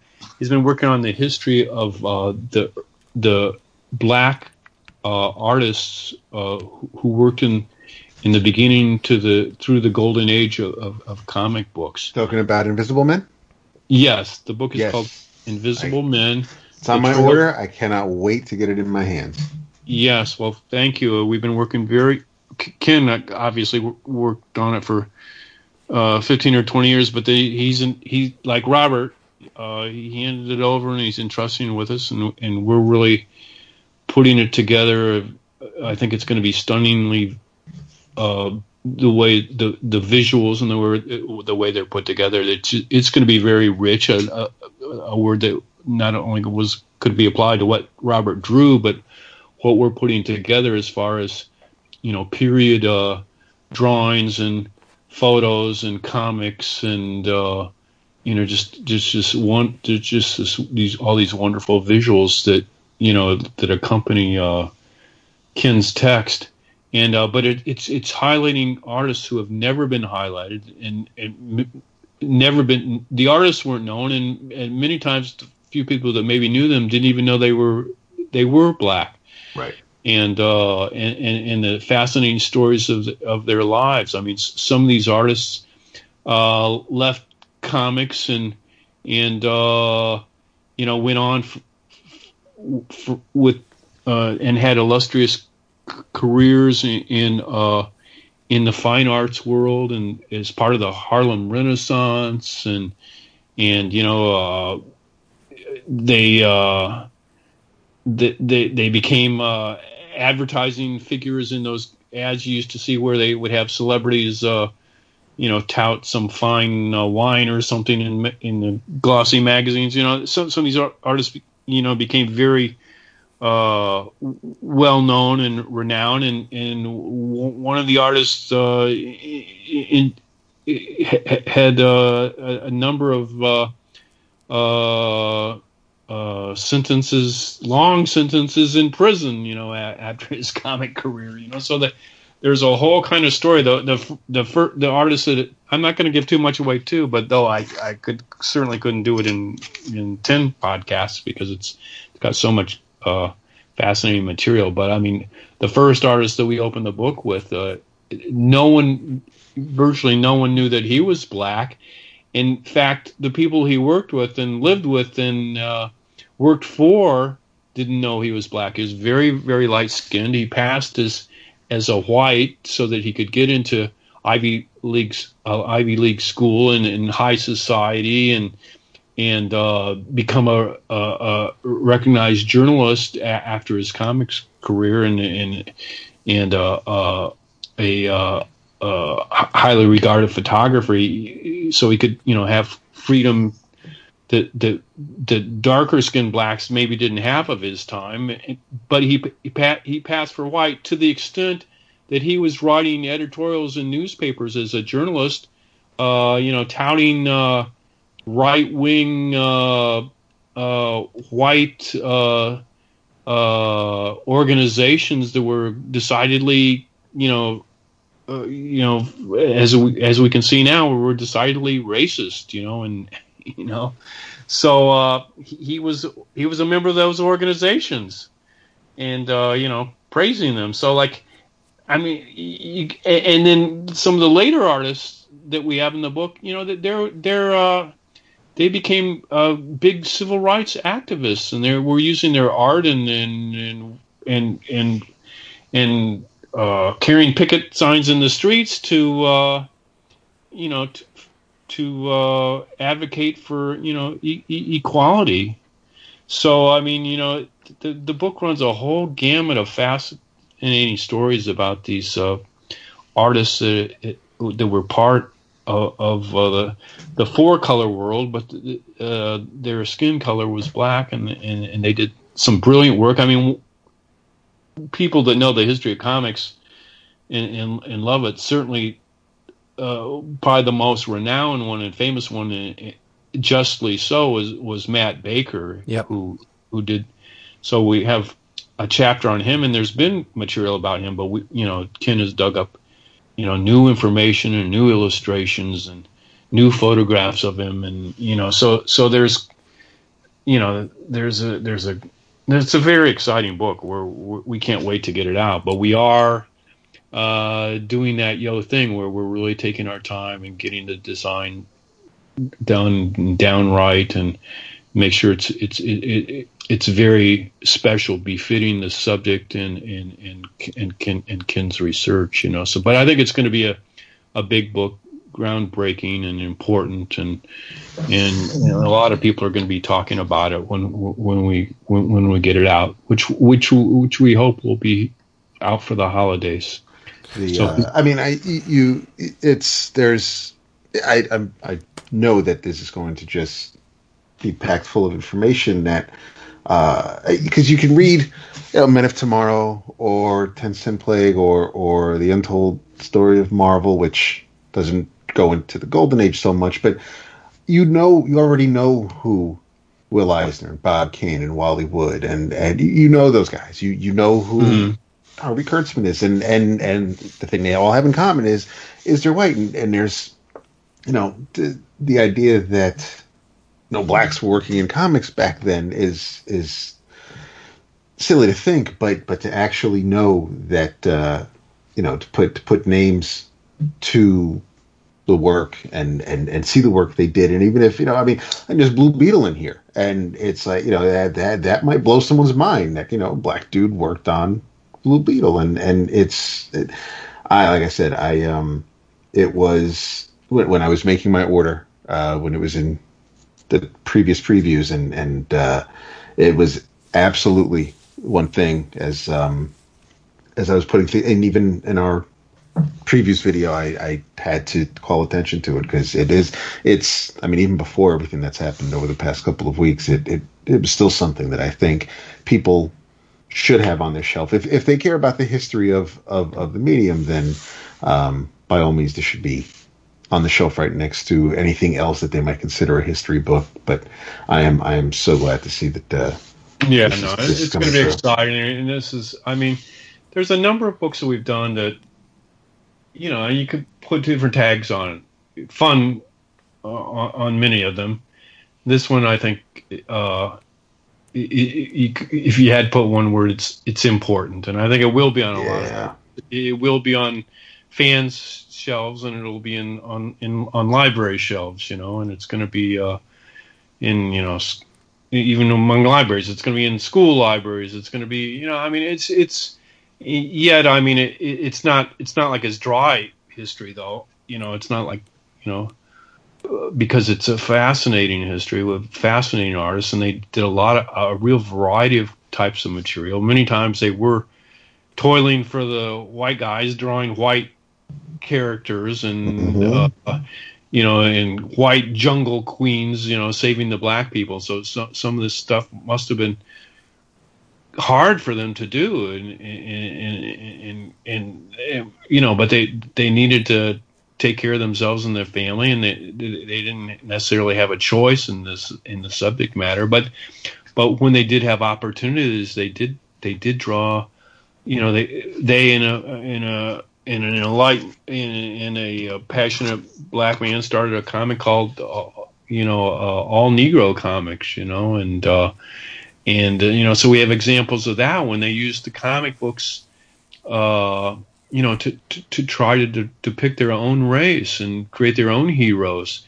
And uh, so some of them uh, did beautiful, wonderful uh, comic strips in, in the many black newspapers that were in the in, in the big cities of, of, of, that time. You know, and these comics that w- that we picture and show here uh, were, were totally unknown to the to the general public. Like everybody knows, like Blondie and and uh, you know Beetle Bailey and you know Flash Gordon, but they didn't know all these characters that the, the, these cartoonists were creating for the black newspapers. You know, it's like mm-hmm. it was like another alternate alternate world, which uh, you know uh, is is fun to visit an alternate world and uh, and uh, see what these people's lives were like. And but this isn't a this wasn't a fantasy world like Robert Grossman's that we visit but this this was a real world with real people and and real struggles and and joys and sorrows. And it, it it's it's it, it, too is a, an engrossing story. I think I think this is going to be a much talked about book. Yeah. It's amazing to contemplate the millions of pubescent boys that were pushed way over the line by Matt Baker's illustration of Phantom Lady. Yes. I mean, it's a famous illustration and it, it pushes all the right buttons to make a young man, um, forever changed in its wake. Yeah. I mean, it, I, I, saw it when I was younger and, uh, and it's just, it, once you see it, it completely changes you. Yes. Uh, and, but I mean, that, Baker, like you said, is one of the ones that, uh, for whatever reasons, uh, in addition to his talent, rose to uh, a certain level of recognition uh, yes. after the fact. But I'm sure that there are uh, throngs of, of black writers and artists that I'm hoping this book uncovers because I want to know more. Right? Yeah, yeah. No, you you won't be disappointed. I mean, you're gonna you're going to have revelations and you're going to see some amazing artwork and illustrations and efforts and and uh, and read some amazing you know fascinating stories of, of, of of these people's lives behind the comics. I mean, many of them were they weren't even known to the editors because they would work through shops because they might be discriminated because of the color of their skin. So they would work through a comic shop rather than go directly to the publisher. Right and so they were getting work in that way. And then they were getting some of them were getting work during uh, during World War II, but then be, uh, able to get more work uh, in the comics field, which they wanted to be maybe a bigger part of, but they couldn't because they were edged out by the white guys in the beginning of the of the comics world. But th- then uh, World War II happened, so the people that maybe were deferred for one reason or another and, and weren't active in the war, they, they were able to get work in the comics field. But then when the white guys came back from the war, you know their jobs went away and, and in some ways maybe they, they ultimately didn't have regrets because they again they did make many of them did make their mark in the in the fine art world or things like that, you know. So uh, after their comic foray, but uh, I mean, Ken is an amazing historian, and, and he's uncovered a lo- lot of amazing uh, uh facts uh, uh, about the world of, of, these guys, and it, it's pretty thrilling. So again, I'm really honored to be to be publishing this, and this is something that I couldn't have put together. I couldn't have drawn Robert Grossman's novel, and I couldn't have uh, you know, put together this this history book. I don't have a long enough attention span, I think, to work on a book for 15 or 20 years to be, for one thing. Uh, but Ken has done a masterful job, and it, it, it it's going to be exciting to to see people's response to it. People, we, we have shared uh, previews with, with, with some people, some some uh, critics and black scholars and and uh, and uh, black cartoonists that are working today, and, and, and everybody's very, very excited about it. Cannot wait. Yeah. Yay. You see the service you provide? it, it, your, your stuff is so worthwhile. I think, um, I mean, in terms of timeliness, this book is very important. Um, because as, as you know, and we all see every day, we really need to, to, to fix some stuff. Yes. Right? Yeah. Yes. Yes. And in, in, our own comics world, I think this will be. Uh, uh, I don't think it's going to, uh, you know, uh, be a magic wand to wave to make all the injustices go by. But oh, I think, no. I think it's going to shed a light on the, the the important foundational, pioneering black creators, and and I and I, and I think it'll it'll it'll be part of the conversation and part of and, and you know and, and and helps see people help show people the you know the richness of of of what people of color you know have done and and are doing now and can do in the in the future it'll it'll it'll do its small small small slash big part to uh uh you know, to to help with all that. And we all we're all we're all in this together. Everybody, you know, who's thinking and compassionate and you know has a heart for uh, justice. Uh, uh, I think uh, that we all got to do what we can. And some people. Uh, maybe they they, they uh, enter politics, but me, I'm publishing books about comics. So, so one of the things I can do is publish a book about the, you know, the the uh, pioneering black cartoonists, and and so uh, I'm I'm glad we have this opportunity. Yeah, Yep. Well, the massive monuments are built one stone at a time, so you're just adding another stone to that, and and we appreciate it. And I, like as uh, David said, I said we can't wait for this book. Oh, great, great, great, yeah. great. Uh, anything we didn't cover? Anything you want to push to the forefront that we may have missed or overlooked? Uh, one, uh, uh, uh, uh I, I, think I'm. Did I send you a PDF of this? We did. We did a. Speaking of social concerns, I've my whole life I've been uh, very against uh, militarism and war, and we brought out a book of, about a year ago called the Unknown Anti-War Comics, and we we uh, we're very proud. That's another book did, I'm very yes. pr- proud of, and uh, because it no people had said that like Harvey Kurtzman's who Harvey was a friend of mine, so I'm not putting him down. And I recognize his great EC stories that showed the uh, horrors of war, but he didn't he didn't come out, you know, totally against war. I, I believe, uh, knowing Harvey and reading his stories, that he, found a, a justification in, in, in, war, and and I I understand that point of view, and especially certainly people people that lived through a time. Can you imagine when there was Nazis and fascism and in the world. So I can I can see the you know the how people could lean towards the you know war could be justified. I mean, as a as a pacifist, I would like to think that there's a better way, and I would like to you know advocate for uh, beating swords into pl- plowshares. And and this is something I've done done with this book, where Harvey's book showed the horrors of war. There was like these unknown, again, unknown stories uh, that the lowly, low rent publisher Charlton put out that had a lot of anti-war, uh, strong anti-war sentiment in them. And so we've gathered these stories. The majority of them were were uh, drawn by Steve Ditko and maybe even written by Joe Gill, who was who was an ex-soldier. So, uh, but uh, I, I, find these stories fascinating and hard-hitting, and they were wonderful parables uh, advocating for peace, and they were done during the Cold War when many people were worried that you know a, a, war between you know t- two big nations like the U.S. And, and, Russia could actually be the end of our world.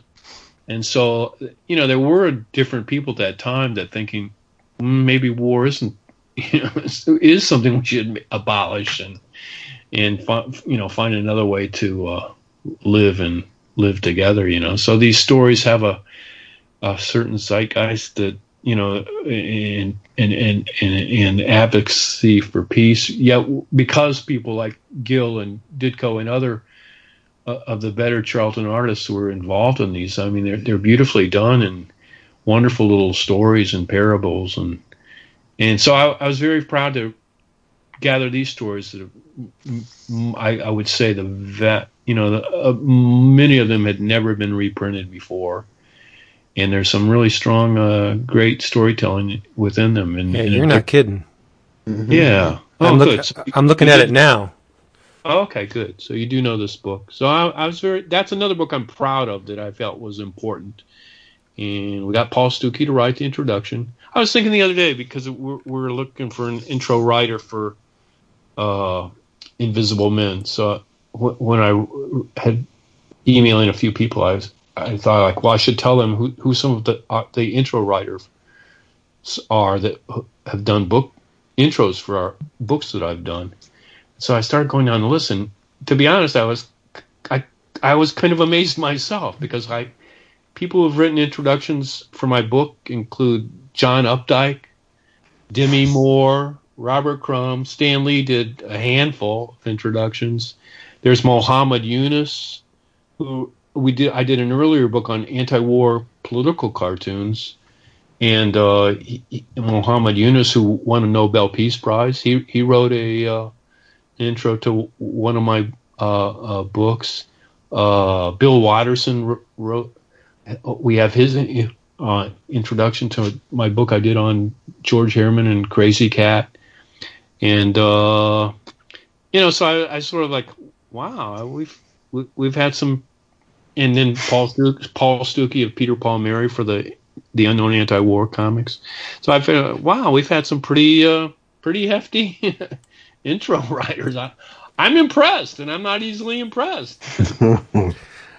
As a person that analyzes and and reviews, I guess sequential art, I find your output to be particularly daunting because uh, just say in the the uh, wake of this anti-war cartoons book, right? So mm. you read it, you you want to discuss it, you bring it to the table, and any one story in this book could generate 20, 30 minutes of discussion. How do you accurately and faithfully review a Craig Yoe publication, how do you cover all the bases in limited amount of time? That's what I always find confounding about your work, that I want to do justice to all the stories that are involved in it, but if I did, I'd be talking for three hours.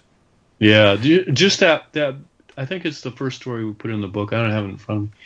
But, uh, that World War One story that's in the, in the front about the, the, the, I think it's an American uh, pilot what he's going through and thinking versus a, uh, you know, a, uh, the enemy pilot and, and his thoughts and his thinking and how they're parallel and a little different, but a lot the same. Right. I mean, that's that's one of the greatest stories ever done in comics. I feel. you know, it's, it's a good know, one. Yeah. It, it, it's really strong, and it's not you know by an artist that, on everybody's lips, and it's it's never been reprinted, and and it's uh, and it's and it's lost in this uh, kind of lo- lo- because it was published by this low rent publisher again, Charlton. But I just think it's one of the great stories. It's not quite up there with the Master Race story, but it's it's it's it's in the same league. It's you know. Yep.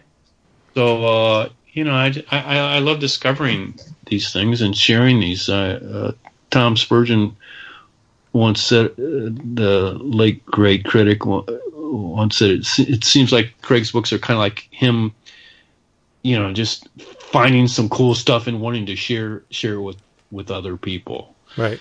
Know, and so you know, I, I I'm glad my books kind of have that spirit and that that he saw that in, in them because I, I I guess that is sort of you know what I what I do yeah. In addition to, um, you said Steve Ditko, and he's all over the place in this anti-war cartoons. Um, tradi- I don't want to say traditional, but comic readers of more recent vintage shouldn't be afraid of jumping into this because there's a ton of artists they probably haven't heard of, but in this book you have Ross Andru and Mike Esposito. That's going to ring a lot of bells right? Yeah. Mm-hmm. Dick, yes. Dick Giordano's in here. So in addition to the, the new, you have the old standbys in here too. And uh, I think that's a, a nice approach where you mix the known with the unknown. Uh, you you educate and inform, and then with the, the stuff that people already know, like Giordano, you're you're entertaining too. So you're learning yeah. something. And, and, and, by the way, I, I, I, I uh, I'd be remiss in not mentioning uh, Paul Stookey of Peter Paul Mary did the forward, but uh, the intro. Did you see who the intro is by?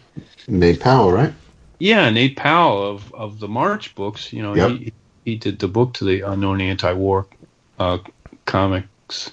So uh, you know, again, we try to do something a little special, a little different, and and have people of notoriety help in, introduce uh, introduce the books, and so you know we li- we like to you know some people uh, our historical collections that we do. Some people are like, oh, that's old stuff, but we'd like to use contemporary people and interesting people to introduce them and, and show that these these sto- you know the stories we try to pick are, are timeless. They do resonate with you know people today. So we we don't just print old stuff that's you know just be, should be stuck on a library shelf and nobody take out. But we try to you know do a book that that is going to be highly circulated in the library and, and you know and, and people who are in, into comics w- will enjoy you know no matter where they're coming from. Yeah, and the end papers are gorgeous. Oh, thanks. Yeah, yeah. I just love the end papers. Oh, thanks. Really man. nice stuff. All right.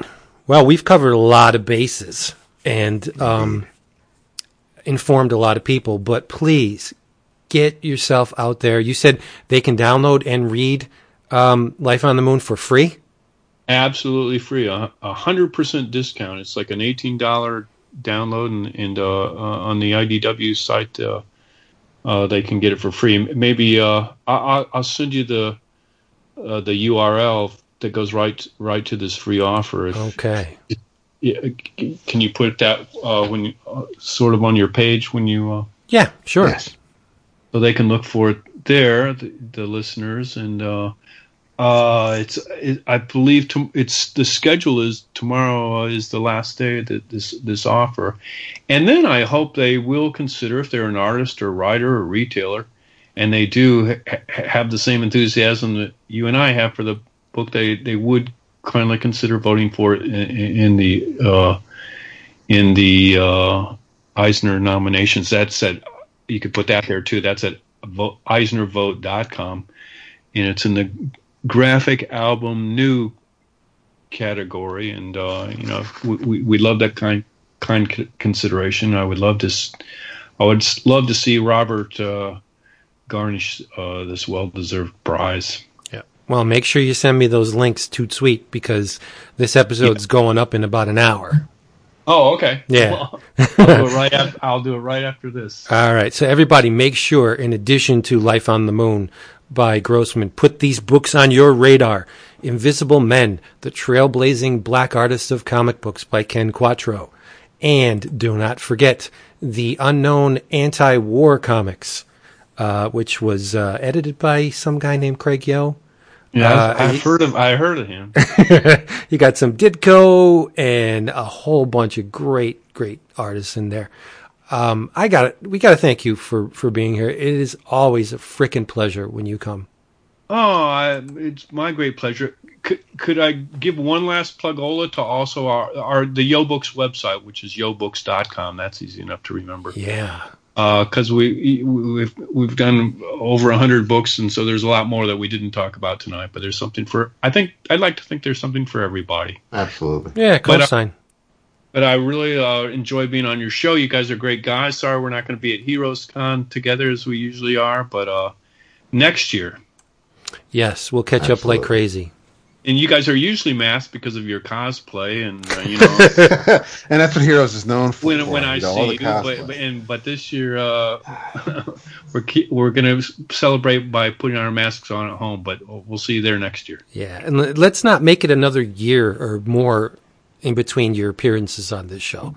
That's that's good. Our, our, I'm I'm I'm neighbors with one of you. Is that still a well? Reality, I, I I moved from Putnam Valley to Peekskill. You're still barely a stone's oh, throw away. I, listen, I picked up uh, burritos tonight in, in Peekskill and brought them home. So all right, there you go. Next but time yeah. I drive through with my mask on, uh, definitely. Wait. Okay. All right. Thank you, gentlemen. I uh, you guys are gentlemen and scholars, and uh, and uh, it was a great pleasure to be with you. Yes, always a Thanks joy. Good night, Craig. Good night. Sleep tight, you. and I'll send you URLs. Thank you. Excellent.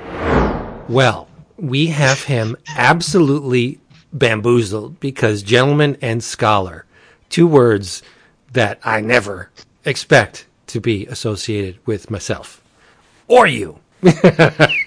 Maybe scholar, gentlemen. I don't know. But we we have we pulled the wool right over his eyes. No, just kidding. Uh, yeah, he's such a great guy, and um, never cease to learn things. Whenever I talk to Mister Yoe, it's true. Yeah, he's he's just bubbling over with enthusiasm and information and just goodwill to all areas of, of comics. So, yeah, check out his stuff. He gave you the links, but if you didn't hear him the first time around, we're going to have him up on the uh, 11 o'clock comics website, 11o'clockcomics.com. Go to the link for this episode, which, as we said, is 678, and they'll be there. Vote for Life on the Moon. Do it. If you're, if you're available to vote, do it. Yep. So that's that. Um, I think we'll keep it tight and right this time around. Um, we don't have Jason breathing down our necks to to end it, but uh, let's let's just give Mister Yoe his due and and focus solely on him. Uh, if you would uh, like the more of the 11 o'clock comics experience, go to Twitter and Reddit and Instagram and Facebook because we have a presence there. Remember, we have a Patreon, patreon.com forward slash 11 o'clock comics. Do yourself a favor and check out Discount Comic Book Service, dcbservice.com. Remember those specials. Mars Attacks Red Sonja, number one, $1.99. Teenage Mutant Ninja Turtles, The Last Ronin, number one, $4.49. And from Ablaze, The Cimmerian, People of the Black Circle, number one, which is a paltry $2.19. In your travels, that was a very long winded way of getting to the in your travels, but it needed to be said. In your travels, I have to go get it. Give me one second. It's right. It's right here. It's right there. Yeah, it's. I got it on the table it. over there. Hang on. You got it right there.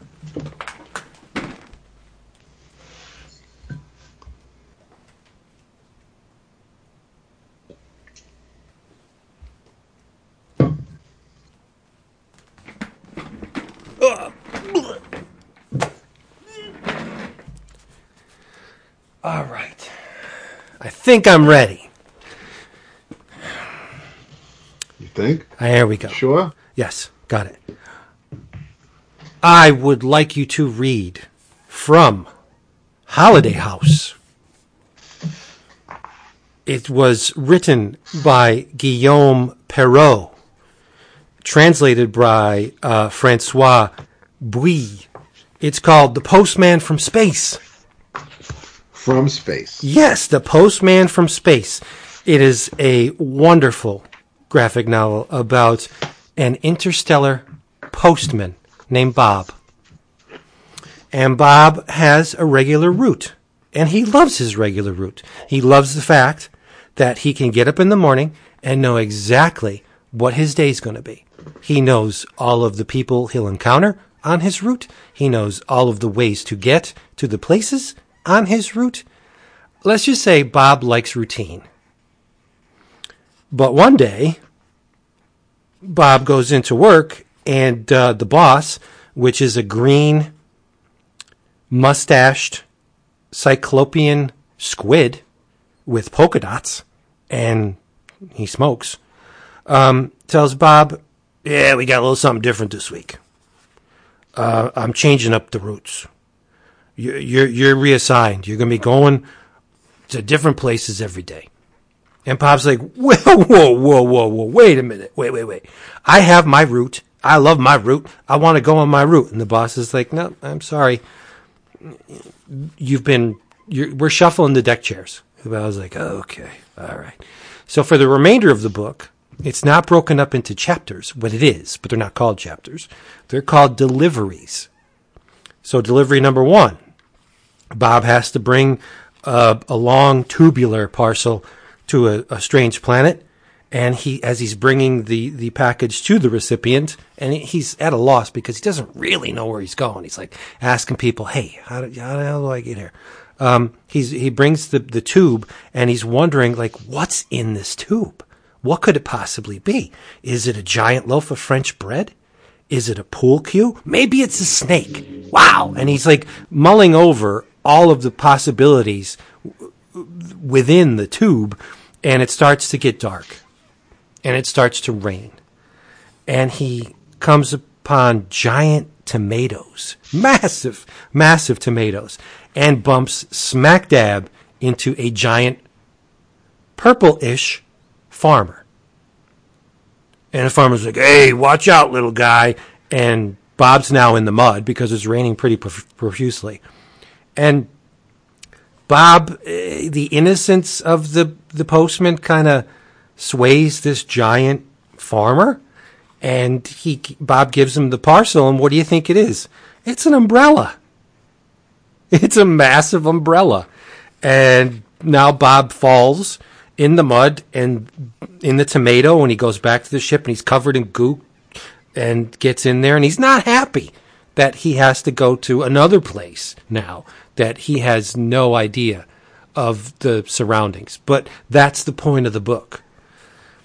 That in encountering all these new people and all these new locations, Bob's life changes from from doing the routine every day. He missed out on a lot of things in life. Now that the world, or in this case, the universe, is wide open to him, the possibility of learning and growing becomes very apparent. I thought this thing was awesome. It was only twelve ninety nine for a one hundred and forty page graphic novel. Uh, very thin. Uh, the line weight never changes. It's this um, very thin weight line. Uh, it's massively colorful but it, I think this would appeal to a broad spectrum of uh, of readers. Uh, anybody can read it. Um, it children, old folks, and you're going to learn something from it. It was amazing. The Postman from Space from uh, what did I say? Holiday House by Guillaume Perreault, translated by Francois Bouy. Get it? I implore you. You'll love it and it's not going to break the bank. It's only twelve ninety nine, much less if you get it from InStockTrades or that other place that people get books from. So you you will grow after reading this. It's wonderful. That's awesome. Yeah. Um, I had I was torn because I actually finished uh, two things before uh, Life on the Moon, so I think um, I'll go with You Are All Just Jealous of My Jetpack, which is a collection of comics by Tom Gauld. Uh, Mr. Gauld is a uh, cartoonist whose work uh, has graced the Guardian uh, over across the pond. This is a uh, this is a collection of strips that uh, were featured there. Um, he is also regularly published in the New York Times. Uh, his graphic novel Goliath is published by Drawn and Quarterly. He lives in London with his family. TomGauld.com uh, to um, look at cartoons and and uh, and purchase art. But this is this was when I saw this um, solicited in previews and and talked it up on um, on my video. I didn't when I saw the title of the book, I, I had to chuckle, and then um, and I really like Tom's style. I like his figure work, but um, I'm not. So when I saw online, I was like, well, then I'm definitely getting this book because it's it's it's a great price and um, it's uh, it's got some spot varnish on the cover and and it's got the little um, the cloth binding with the with the wrap. It, it's it's a nice presentation, but it's um, Gauld is a uh, is a literature nerd and he's keen on sci-fi as well but um, it's it's the it's the delivery of of the jokes. It's because um, I don't. I'm definitely. I didn't get. Um, I could do some research and absolutely get every single thing that's going on in these cartoons, but um, you know, when it comes time to to the literature aspect of it, I'm not going to get everything, and and that's fine. Um, but but you know, there there are a couple here that absolutely had me um, laughing hysterically, just because of of these are conversations that I know. Um, people would have. And so, so, there's one strip called the Serious Rock Critic, and it's just it's four panels, and and it's it's a uh, it's it's an older guy leaning over a um, a younger person. And he's like, aha, a youngster stealing music, no doubt, because the youngster is is at a computer. And the youngster basically says, I'm collaborating online with musicians all over the globe to create an electronic symphony. The old man says, I've written 32 books about Led Zeppelin. The youngster says, I'm quite busy actually. The old man says, Mick Fleetwood once fell into my pond. The young guy says, "Can you go away now, please?" And then that's it. That's the entire strip. But just I could hear. Obviously, it's not funny as as I'm explaining it to you, but when you see it on the page and you just and, and you have this conversation going on in your head as you're reading the strip, it it really. I had to stop for like three minutes and just and, and compose myself so I could keep reading the book. There's there are there are a lot of strips in this collection um, like that. There are some that are you know depending on how well read you are or, or what you know about Hemingway or um, or you know the Brontes, eh, you may get a bigger chuckle out of those strips. Um, but there's it's it's it reminds me to some degree of the Far Side. Um, but yeah, I just I had a lot of fun with it, and and um, I'm I'm going to revisit it and and like you would do with Ellis's Planetary if you come across something you don't quite get because of how steeped in pop culture it is or whatever the hell Warren was thinking about that day when he wrote that character. You have time to do some research on it. So um, that's that's what I plan on doing. I'm going to take some of the strips that that that kind of maybe went over my head um, and find out what makes it funny. And some of it might also be lost in translation because of the difference in locations. Um, there may be there may be something current or timely in one particular strip that was funny at the time, um, that, uh, however much time has passed, um, may not sting uh, today. Regardless, this is a fantastic collection. I, I again, I love Gauld's style. Um, I will be going back to the website when when um, when I first looked it up, and I went to his site. There were some um, there were some strips, some original art that uh, I had my eye on. So I think I'll be heading back to the site to see what's available, um, and and and get something for my wall. But there's um yeah, th- this was a lot of fun. You're all just jealous of my jetpack. Um, published by and Quarterly. Uh, it is a uh, fancy little hardcover collection. I enjoyed it a lot, and um, and and again, I, I I don't know if I'm necessarily the target audience for this, but I still had a lot of fun with it. I um I will definitely look for more work by Tom and um, and add it to my library. I like his stuff too. Nice. Yeah, very funny. All right, everybody, that's it. We're all done. Um, sorry, Jason. Wish you could have been here, but it happens. Uh, he'll be here next time. Big, big, big thank you to Craig Yoe for gracing us with his presence one more time. If remember, if you want those links for everything Craig talked about, go to our website, 11o'clockcomics.com. 678 is the episode number. Click on that. There you go. They'll be there. So, we love you. That's a pretty much standard. But in the meantime, say goodnight.